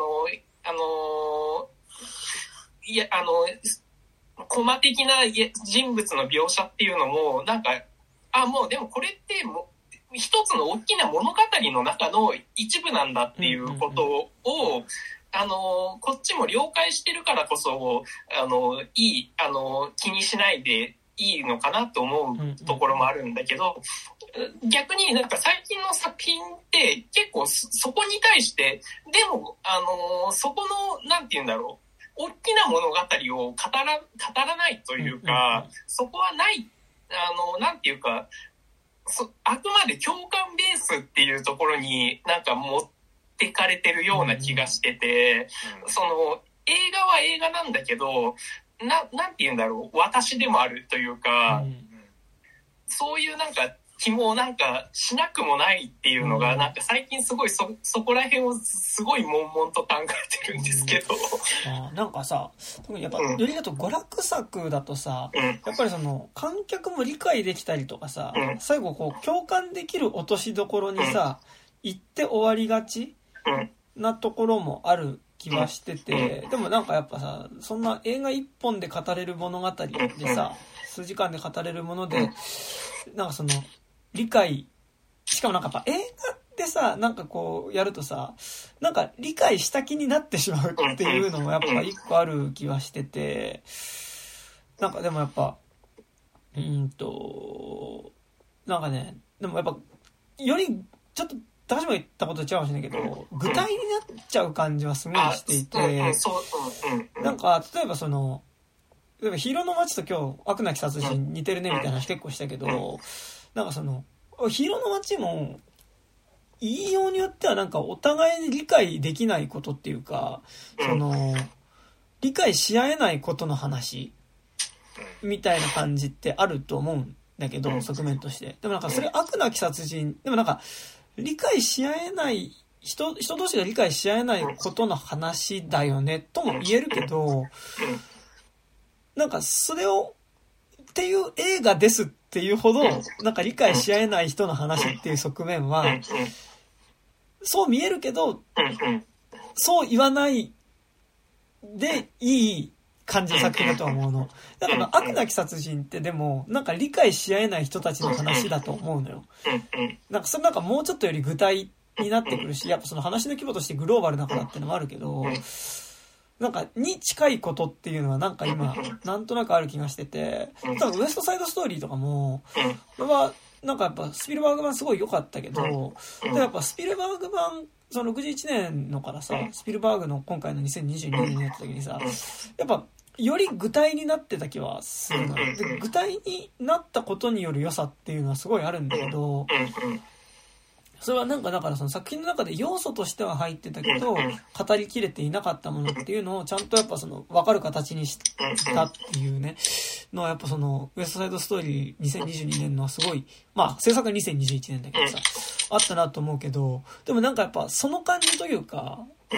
こう、結構どんどん具体になっていく。で、具体になって描くことによって、なんかやっぱ映画一本見たことによって、なんか見終わったことによって、やっぱそれを理解した感じになってしまうというか、っていうのの危うさはある気がしてるし、なんかこう、なんだよね。なんかこう、他者は他者として存在して、だから、だからそれでやっぱ去年のやっぱ、キャンディーマンとかは、こう、最後まで、いや、理解すんじゃねえっていう、俺は俺だからっていうところで圧倒的に最後拒絶するっていうのは、なんかやっぱ、今話しててなんかすごい、あ、それはすごい誠実だったなっていう気はすごいするんだけど、確かに。そう、なんかでも、そう、そこはあるよね。なんかこう。具体になってっちゃうっていう。だなんかでもさ、でもそこって、でも大事な気もしつつなんだよね、本当にね。なんかそのうん、そう、うん、大事な気もするんだけど、ただ、その、ヒーローの街って言っちゃえばかなり抽象的な話でもあるじゃないですうんうんか。だから、ジャンルっていう型を取ることによって、抽象的な話ができるはいはいはいはい。っていうことだったと思うんですよ。もしうんうん多分。で、それってなんか、あのー個人的に、個人的な好みとしては、やっぱ僕は、その、映画って、その、抽象的なものを語れるからこそ好きだったっていう点は結構あって、その、ジャンル映画が好きと、マカロニが好きとか、ホラーが好きって、なんかそういうところな気もするんですよ。うんその、現実ではないけど、でもなんか、なんかしらこういうところがあるよねっていうところが語れるっていうところではあった気はするんだけうんど、それ確かに、その山田くんが言ってるように、ぎ最あの、具体になりすぎちゃってる節っていうのはめちゃくちゃあると思ってて、で、具体になっていくと、やっぱそこの感情みたいなところにフォーカスされるから、よよりあんまりその、なんて言うんだろう、作品自体のその構想みたいな方向には、やっぱり目がいかなくなるうん。で感じはしなくはない。で、やっぱ確かに、キャンディーマンは、あそ、あそこはやっぱ、あれはそのジャンルとして、あの、ホラー映画に忠実だったからこそ、あの、あのエンディングができたのかなっていうのが今の話聞いてて確かに思いましたね。なんかあと今やっぱ、どうしてもリメイクとかさうん、リメイクじゃないにしてもさ、なんか、あ、そのジャンルの今版ねみたいな形になるからさ、どうしてもやっぱその、うん。一本の作品でありつつ、でも、なんかその作品の系譜に至る文脈っていうのがどうしても存在してしまうときにさ、してしまうと思うんだけど、なんかやっぱその、映画自体がある意味、なんかやっぱその、ちょっとジャンルとしてちょっと成熟してきてる感じはあり、なんかって言った時に、やっぱりその、単純に作品、物語を語るっていうものの中に、ジャンルだったりとか、あるいは何年制作の前のうんシリーズとか、誰々監督版みたいなのに対する批評性っていうものが入れざる得なくなっちゃってるっていうのはある気がしてて、なんかそれはそれでいいことな気もするんだけど、でもそれってなんかやっぱその、こう、語ることが一個入ってる気がしてて作品自体に。なんかこう、作品を語ることが映画で行われているというか、うんもちろん、もともと映画自体もそういうのはずっとあったとは思うんだけど、でもやっぱりよりその側面が強いっうんて言った時に、なんかやっぱそのさ、うんと、うーん、まあいいんだけど、むずいな。なんか、多分ウエストサイドストーリーのエニバディーズって、その、トランスジェンダーのうん人物だったよねっていうこととかって、まあもちろんアイドルミュージカルとかだったりするのかもしれないけどうん、でもそこってさ、なんかこう、あ、ちょっと今の違うな。なんかわかんないけど、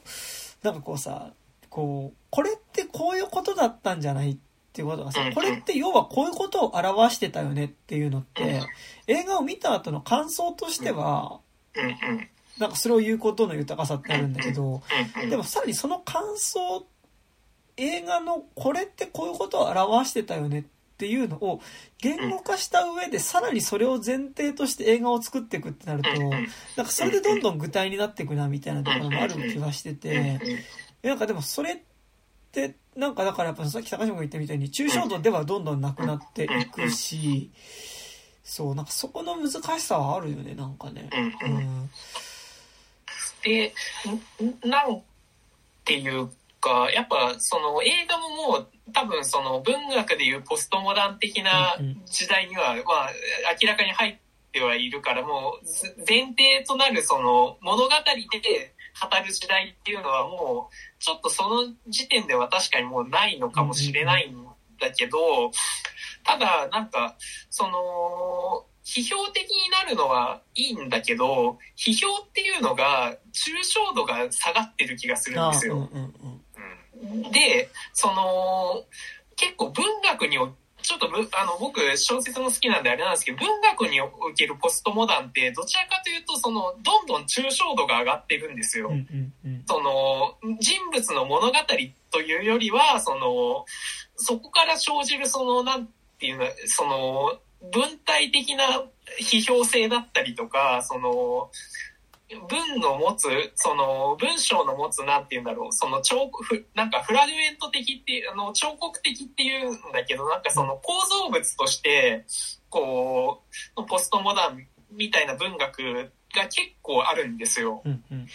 で、なんか、そうなってるのに対して、その、確かに最近の、その、特にハリウッド映画っていうのは、ひあの、過去作に対して批判、批評的ではあるんだけど、その批評っていうのが私たちに、こう、共感できる形で提示されるっていうところが、あの、どんどん多分具体性が増してるっていうところだと思うんだよね。で、そこが、その、このままその、わかるわかるで来ていいのかっていう問題はすごくあると思ってて、だから、その、やっぱりその、まあ、一個前のコーダの話にするとさ、その、やっぱりその、あの、コンサートのシーンで、やっぱりその、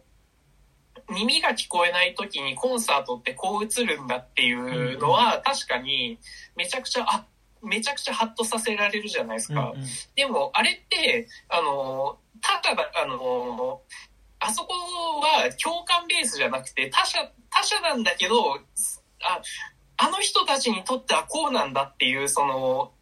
わからないからの分かりっていうところにつながるじゃないですか。だから、そこはすごいいいと思うんですよ。ただ、その前提がない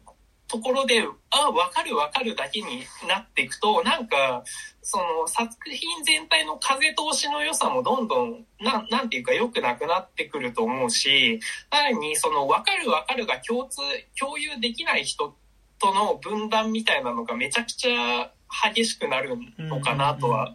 めちゃくちゃ思ってて、だから、やっぱりその、なんていうかその、フェミニズム的にいいとか、そういうその、ここの社会構造に触れてるからいいみたいな語りに、やっぱどうしても最近、まあそれが全然間違ってるとは言わないしうん、その、そそれをそう見つ見つめることによってめちゃくちゃその映画の解像度っていうのは上がるかもしれないんだけど、ただなんか、そこだけに回収させすぎると、なんていうかその先細り的なってうんうんところっていうのは、ちょっと思ってしまうところでありますよね。むずいよね。なんかちょっと同時にさ、なんかそのフェミニズム的なみたいなのとかさ、うん。まあ、その、まあなんだろうな、まあ人種のこととかさ、うんうん入れて語るみたいなのってさ、でも前提として多分、いわゆる今までのジャンル映画みたいなものの、普通の観客の格好好きの普通っていうのがさ、まあおそらく多分健常者の白人男性だったじゃん、多分。と思うの、俺は。ハリウッド映画を基準にして言うとね。だった気はしてて、だったところに対する、そもそもの普通の映画の普通自体を、うん。こう、揺り戻していく。ことな気もしていて、うん。なんかフェミニズム映画とかいう言い方をしてしまうと、結構なんかその、フェミニズムのことを書いた映画になる気はするんだけど、まあもちろんそういう映画もあると思うんだけど、うん。でも、じゃなくて、そもそもの、その、なんでアクション映画の主人公は男が多いのかとかね。なんかこう、っていうところでの揺り戻しな気もしてはいるから、なんかその、ジャンル自体の、その豊かさみたいなものっていうのを、なんか例えばその女性主人公にしましたって言った時に、なんかフェミニズム映画で、みたいな風に言ってしまうこともあると思うんだけど、でもそれって単純に、もともとあったジャンル映画の主人公を女性にしただけなんじゃねえのっていうのもあるはある気はしてて、まあなんかそこら辺難しいよね。でもなんか正直でも今それは作品もそうだけどやっぱ結構観客として、の視点としても、やっぱりなんかなんだろう、例えばその、うーんと、うーん、例えば007のさ、ジェームズ・ボンドを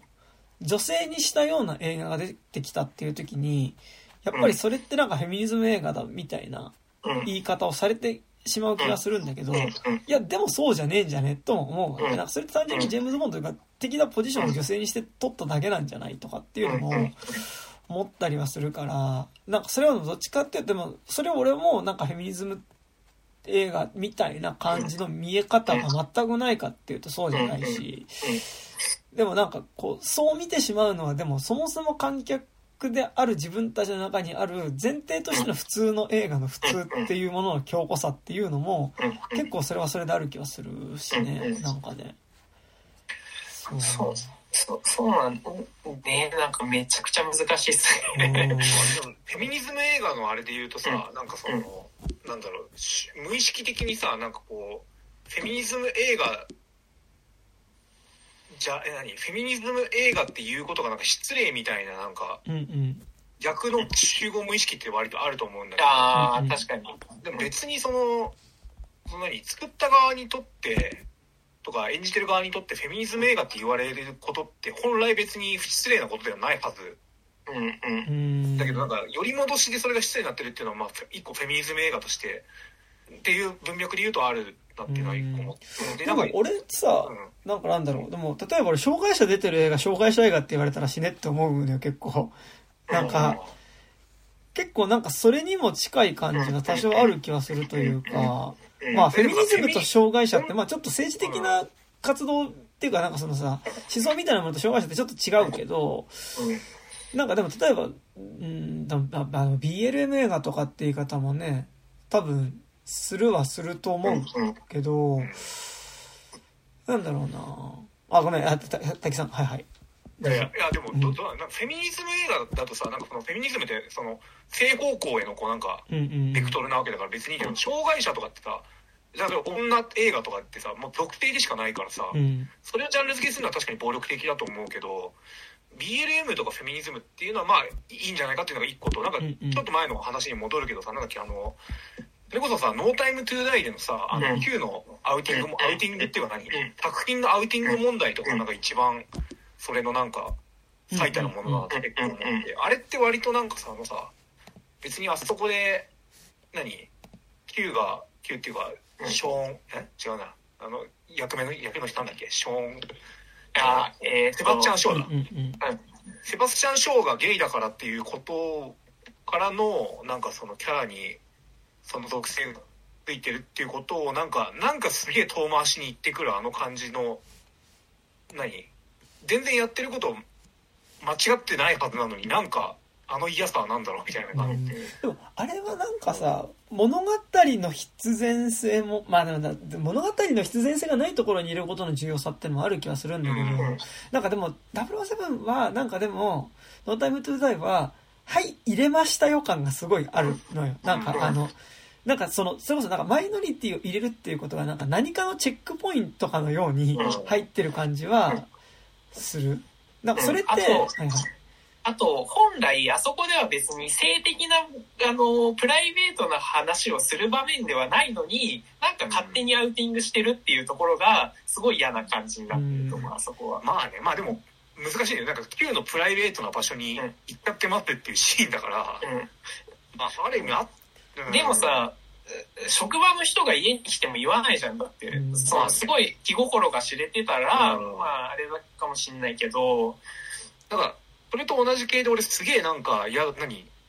その言語化し、しづらいけど嫌だったのが、あの、スカイウォーカーの夜明けで、なんかこれ見よがしに、あの、女性隊員同士が寄付してるみたいな、あーなんかの。うん。あれもさ、なんかさ、やってること正しいはずなのにさ、なんかさ、チェックポイントが半端なかったじゃん。うん。なんか、なんなんなんだろうね。超、でもむずくね？なんかすげえむずいと思う。感覚の問題なのかな？いや、なんかさ、うんチェックポイント感でもあるんだけど、ん。でもそれ俺もわかるの。なんかね、チェックポイント感あるなってめっちゃわかるんだけど、でもチェックポイント感って思うのって、俺らそうながんだよね。チェックポイント感って、うんなんかそれってさ、うん。なんか理想は、そこに普通に女性同士とか同性同士がキスしてたりしても、あ、そういうもんだよねっていう風に、普通のキスシーンの中の一つのしとして、なんか、何か戦いが終わった後に、やったーって言ってキスするみたいなのね、一つとして、その中に別に女性同士でキスしたら、してろうが、男性同士でキスしてろう、していようが、当たり前、なんかそれに対して、あ、キスしてやが、あ、なんかキスしてるみたいなうん。のを思うのは、結構観客の側の視点な気もするし、でも正直今やっぱ映画作る時って、そういうのを入れようと思って入れてるものではあるから、それは正直多分目立つように撮っている気もするんだけど、でも正直理想としては、そういうのがあっても別に気にならないというか。っていうのは理想だと思うから、なんか難しいのが、やっぱそこなんかチェックポイントっぽく入ってねって思うこともあるんだけど、でもやっぱりそれをやっていくことによってそれが当たり前になっていくみたいなのもある気がするから、まあ、スターウォーズ、まあ、でもそうエピソード9なん。かね、あのーこ個人的にすごい思うのは、その、前段階でちゃん。とその伏線が張られてたらいいというか、うん。そのこれもなん。かちょっと、あの、は違うかなとは思うんだけど、その、あの、マトリックスのリザレクションズとかで、うん。その、あの、あの、バグスちゃんっていうはい。その青い髪の子が、もう完全に、あの、あの、パートナーが女性なんだけど、そは、その、その前の段階とかでちゃんとその、あ、彼女は彼女のことを思ってるんだっていうシーンが、あの、うん。画面端ではあるけど、映ってるから、僕はそその点数稼ぎには見えないんですよ。うん。で、で、なんか、その、あくまで、その、映画ってやっぱ物語でであるっていうことを忘れちゃいけない気がしてて、うん例えば、その、エターナルズの時とかにも思ったんだけど、例えばさ、その、スーパーマンがさ、スーパー、あの、クリプトン星人じゃないっていう設定、あクリプトン星人っていう設定を隠して普通に飛んで、あの、例えば、うあの、地球人じゃないっていう設定を隠した状態でさ、空飛ばしたらさ、え、なんでってなるじゃん。うんうんうんそれと同じな気がする。なんていうか、その、あの、そ物語として語るなら、それなりの、その、準備、準備をししないとう、んそれはダメなんじゃないのかなと。だから、例えば、スター・ウォーズも、その、あその隊員とその隊員がさ、前段階で、あ画面の端でもいいから、なんか、こう、親しげに話してるとか、あの、っていうシーンがあったら、多分点数稼ぎには見れないんだけど、あの、見えないと思うんだけど、なんか、そこのやっぱりさ、その、あくまで作り物でで物語なわけじゃないですか。で、それはやっぱ現実とは違うっていうところは、で、現実とは違う作品の磁場で動いてるんだけど、その中にいかにこう、まあそのマイノリティのこととかを取り込むのかっていうのは、まあ難しくはあるとは思うんだけど、し、うん。その型自体がやっぱりその普通の、あの、せ成人男性の、あの、型によってつ作られちゃってるから、そこの難しさっていうのはめちゃくちゃあるとは思うんだけど、ただやっぱり、その、あくまでその現実とは違う作品のあるあるある程度の世界っていうのを、やっぱり他者として、その、そこはやっぱさ、その作り物の世界なんだからっていうのを、なんか忘れちゃいけないような気もするんですよ。あの、めちゃくちゃリアリティがあるっていうのもももちろん重要なんだけど、あのーそこに対してな、なんていうか、その、作品の、さ物語性みたいなのを、なんか捨ててはいけない気がするんです。そうん。そうすると、余計バカなみたいなものになっちゃうじゃないですか。その、そこを捨てちゃうと、だから、あどうせ点数稼ぎなんでしょみたいなうん。風に思う人もどんどん出てくると思うから、その物語で語る以上は、それなりにちゃんとした、その、段階を踏まないといけない気はするんですよね。まあでも段階なくさわかるんだけど、仮にさあのスカイオーカー見分けてさ、そのなんかまあ宿題の、うんその表現のテクスチャーとしてさ、うん。男女がキスしてたら別にそこまで何？記憶に残るものにはなシーンではなかったと思うの、うん。我ながら言ってて。うん。だからまあ、スカイオーカーのちょっとごめん特殊すぎたあれはだから、あの何、あそこはなんで点数稼ぎに見えちゃうかっていうと、その前にさ、何、オリジナルキャラクターであるさ、うん。レイとかカイロレンでさ、てか大切に扱ってないシーンを描いといてさ、うん。急にお前、なん、ここでマイノリティへの配慮かみたいなさ、なんか、うん。あの、オリジナルキャラクターへの配慮してねえくせにさ、なんか、多様性とか今言ってんじゃねえよみたいなすげえ気があった多分正直今ここでスカイ、スタスカイウォーカーの夜明けを出すと、そもそもスカイウォーカーの夜明けに対するヘイトっていうのがあるので、うね。あそうの、よくなかっフラットじゃないとでもいやでもさ、やっぱ、スカイウォーカーの夜明けのレイとさ、その、カイロレンのキスはさ、あれどうかと思うじゃん。うん。あれ、だって男女がしててもどうかと思うじゃん。それはさ、ちゃんとさ、ドラマとして描けてないからじゃん。うん。でしょ？だから、後付けのインタビューとかでは説明したけどね。うん。でもやっぱそこはやっぱドラマとして描けてないからさ、あのー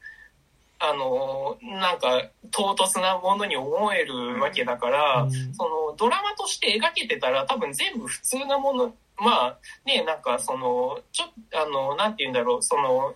かなりバイアスがかかった見方に、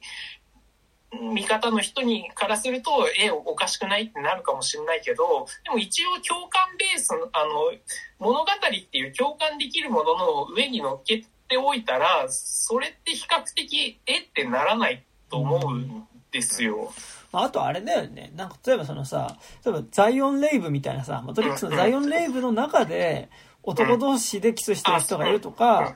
うん。こう女性同士でキスしてる人がいるみたいな描き方こそがでも実は俺一番いい気はするな。なんかそのうん、モブっていうか背景にいる人たちみたいなのの中で全然そういうのがあるみたいなの。っていうのでもいい気はするし、だからなんあそうならむしろね、そっちの方が重要な気もするんだよね。うんなんか、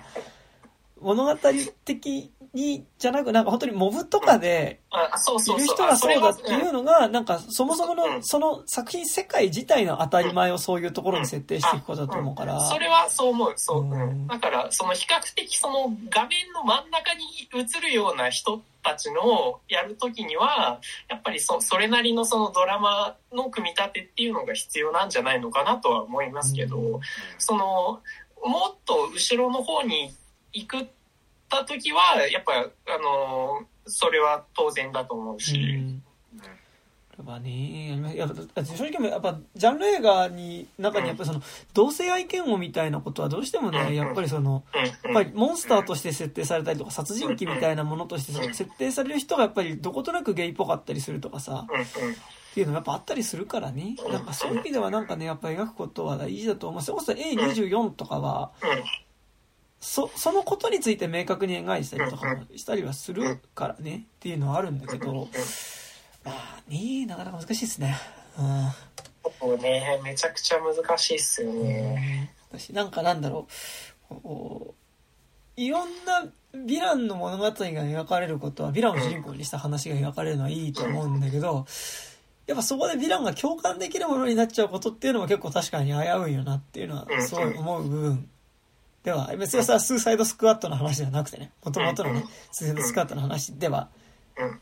ないけどそう。っていうのはねなんかうん。ありますよななんかな。うん。うん。ですね。どうですか？そう、うん、ね、でも、なんなんか、あんあーこれとは違うか、違うな、なんか全然違うな。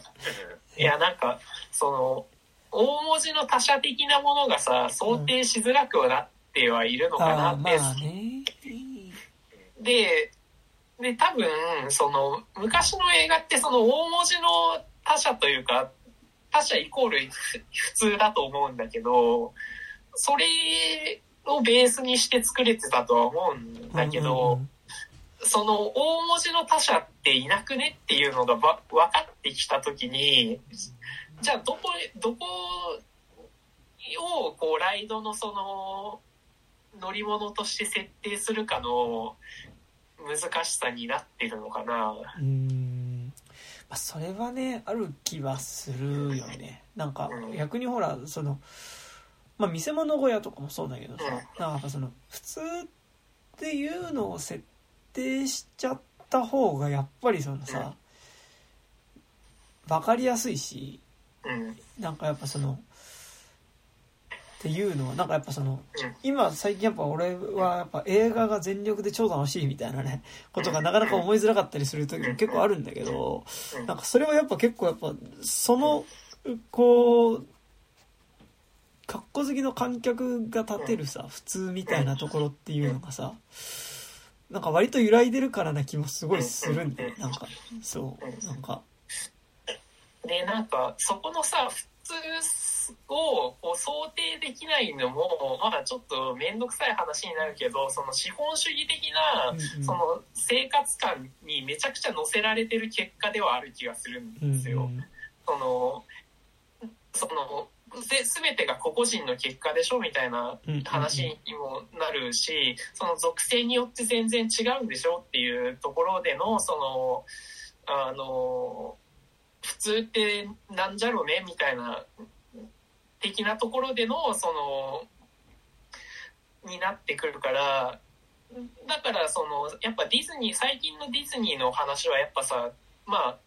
ミラベルはちょっと違ったけどさ、その、やっぱその才能っていうさ、その、なんか自分のアイデンティティになるものを伸ばすような話になっうんうんうん。てきててさ、で、それがない人っていうのがさ、なかなか想定しづらくなってるじゃないですかうんうんう、ん。逆に。でも、まあ、そんなことはないんだけど、ただ、僕らが暮らす一般にとっては別にその長所なんてそんな、そこまで他人と変わってくるものでもないじゃないですか。うんうんうんその、ね、その、ピクサーでさ、こう、監督できるような才能とかはさ、ないわけだから、その時の、その時、その、そこにおける普通みたいなのをもうちょっとなんか、救っていかないと、まあ、ミラベルはそこやろうとしてた気はするんだけど、なんか、そそこでもなんか余計分断な気はするよね、なんか。だから逆にやっぱあと今さ、その、うん。いわゆる普通だった人っていうのがさ、やっぱその、うん。ね、逆にその、普通であることを責められているっていうような感覚というかさ、ね、なんか、それやっぱトランプ支持者とかそうだと思うけどさ、やっぱりその、なんとなく白人男性であることの罪を今責められているような気がするみたいなうん。感覚によるさ、なんかやっぱそのさ、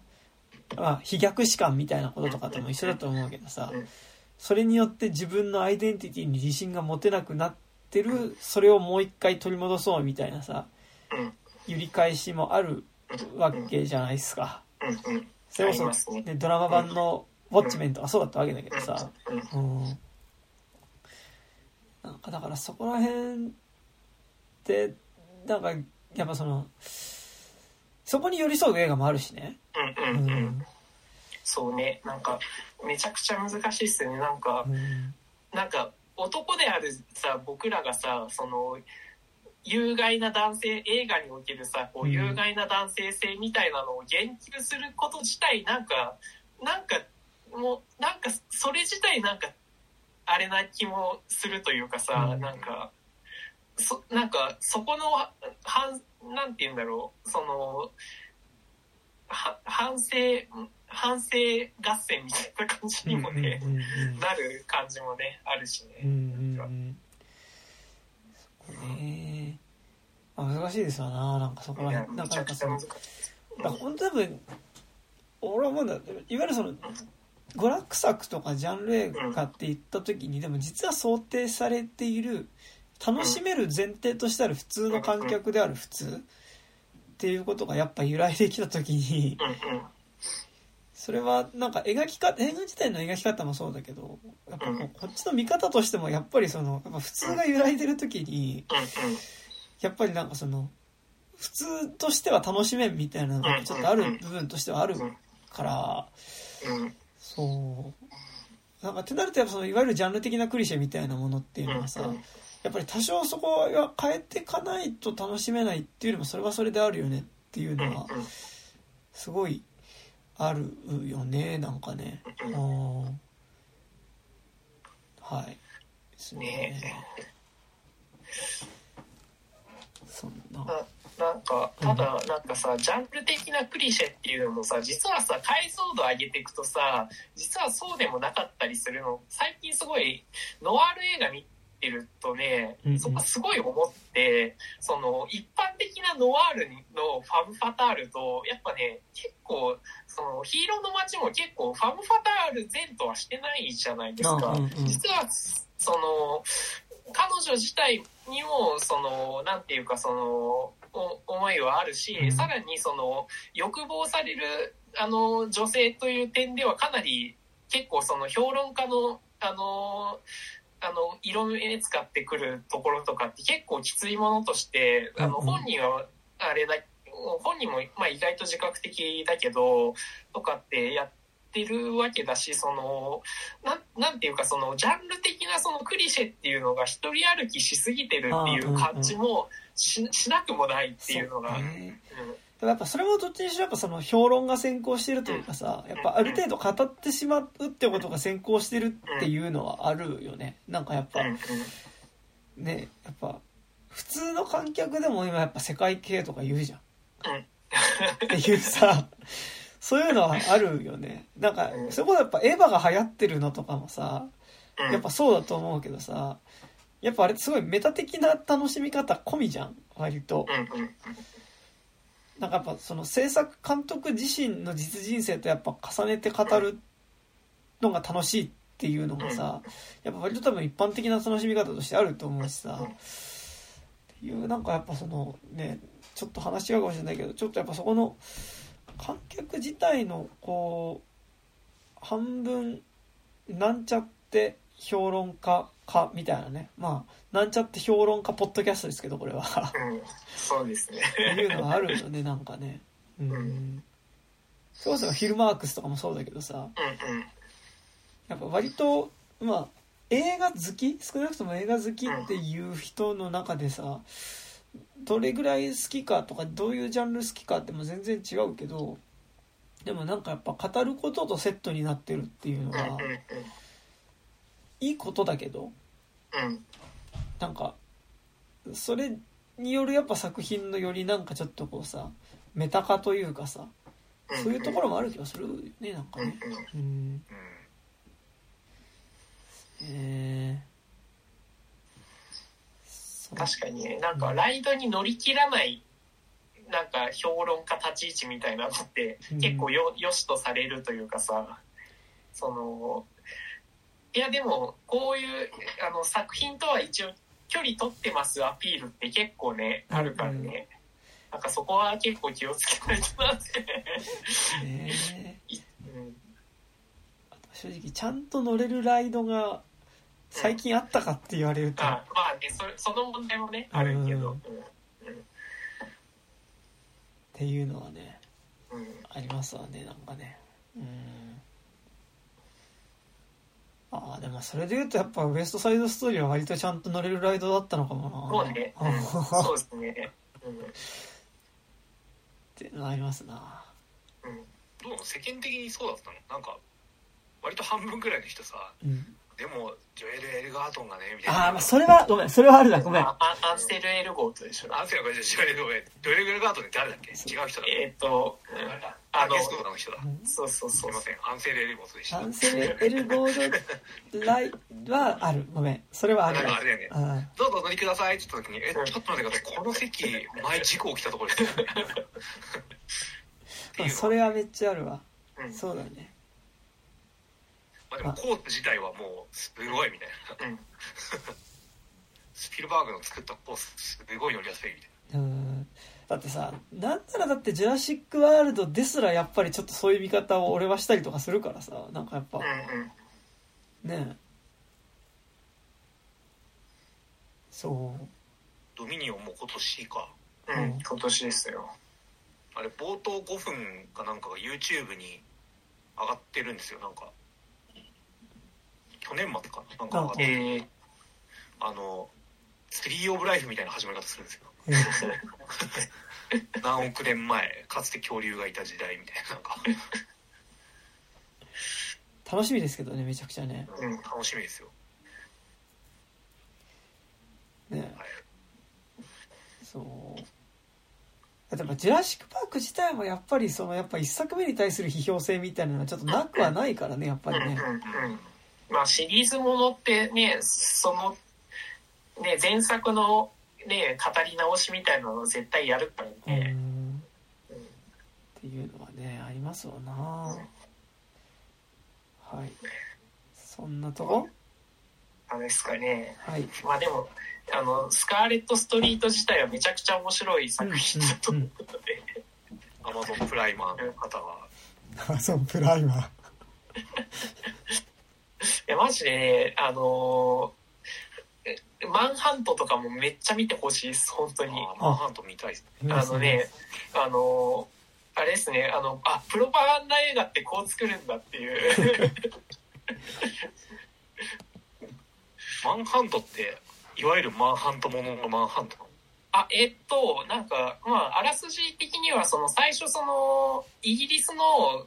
あの、軍、あの、少佐かなんかが、あの、第二次大戦前のドイツに、あの、休暇で、あの、狩りに来てるんですよ。で、で、たまたま、あの、狩りしてたら、総統が、あの、テラスに立ってて、うん。で、あの、遊びでちょっと銃口を向け、スコープ向けてみようかなって やるんですよ。そしたらそこに、こう、SS の、あの、し親衛隊かなんかが来て、お前何やってんだよってなって、で、それで、その、総統を暗殺しようとしましたっていう供述を書かせようとするんですよ。それを機に、こう、戦争始まっちゃうから、いや、絶対書かないっつってなって、で、なんとかこう、イギリスに逃げ帰るんだけど、そのイギリスでも、その、ナチの、その、特殊部隊の人が、その、あの、あ、お前の供述絶対書けよって言って、いろいろと、こう、策を浪して、いろいろな末にあって、こう、主人公が真の暗殺者として、ヒットラーを殺しに行くっていう、ああの、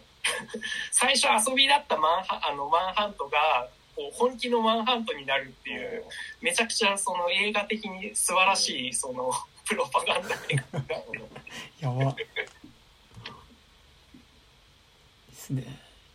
ちょっと見ま、やっぱアマプラね、なんかなぜか過去作が本当に充実してるのがね充実してるっていう、過去作、クラシックか。割とクラシックめのがね、クラシックがね、充実してるのでね、ちょっと見なきゃだな。ですね、本当に。はい。そんなとこですか？はい、ははい。以上です。はい。はい。えー、告知する？どちらでも。はい。あの、まあでもこの回しか聞かない人もいる私。あ、じゃあ、お便り募集します。あの、感想とか、なんかください。えーアドレスしました。29.tiz.gmail.com、29は数字です。はい。そして、あと、えー、底辺文化系トークラジオ29歳までの地図で検索すると、このラジオのツイッターアカウント出てきますので、えーそちらにある DM フォームに送っていただいても結構です。あと、あの、 pixivFANBOX で月額300円から有料版もやってます。そちらでしか聞けないコンテンツもございます。あの、 pixivFANBOX で底辺文化系トークラジオとか29歳までの地図とかで検索して、ぜひぜひこの番組を支援してください。お願いします。はい。お願いします。そんな感じ。はい金内下劇は定価日というのが演劇ユニットが5月21、22日に千川劇場演劇コンクールの決勝に出ますのでよかったら見てください。よいしょ。そして、はい、えー水の旅人というラップクルーで最近仕方ないという曲を各種サブスクリプションで出しました。よかったら Apple Music かバンドキャンプで聴いてくれると嬉しいです。一応 Spotify にもありますが、Apple Music かバンドキャンプがいいと思います。はい。わざと暗い声で、する時間。眠いさっ、きまで元気に喋って眠ぐらし。めちゃくちゃ眠いです。はい。というわけで 本日ビール飲みながらやったね、本当に眠くて今日。日付変わって、えー3月2日の、えー0時37分でございますが、はい。はいめちゃくちゃ喋りましたね、今日。はい。というわけで、えーじゃあ本日相手は私山田と、あ金内武樹と、高島でした。ありりがとうございました。ありがとうございました。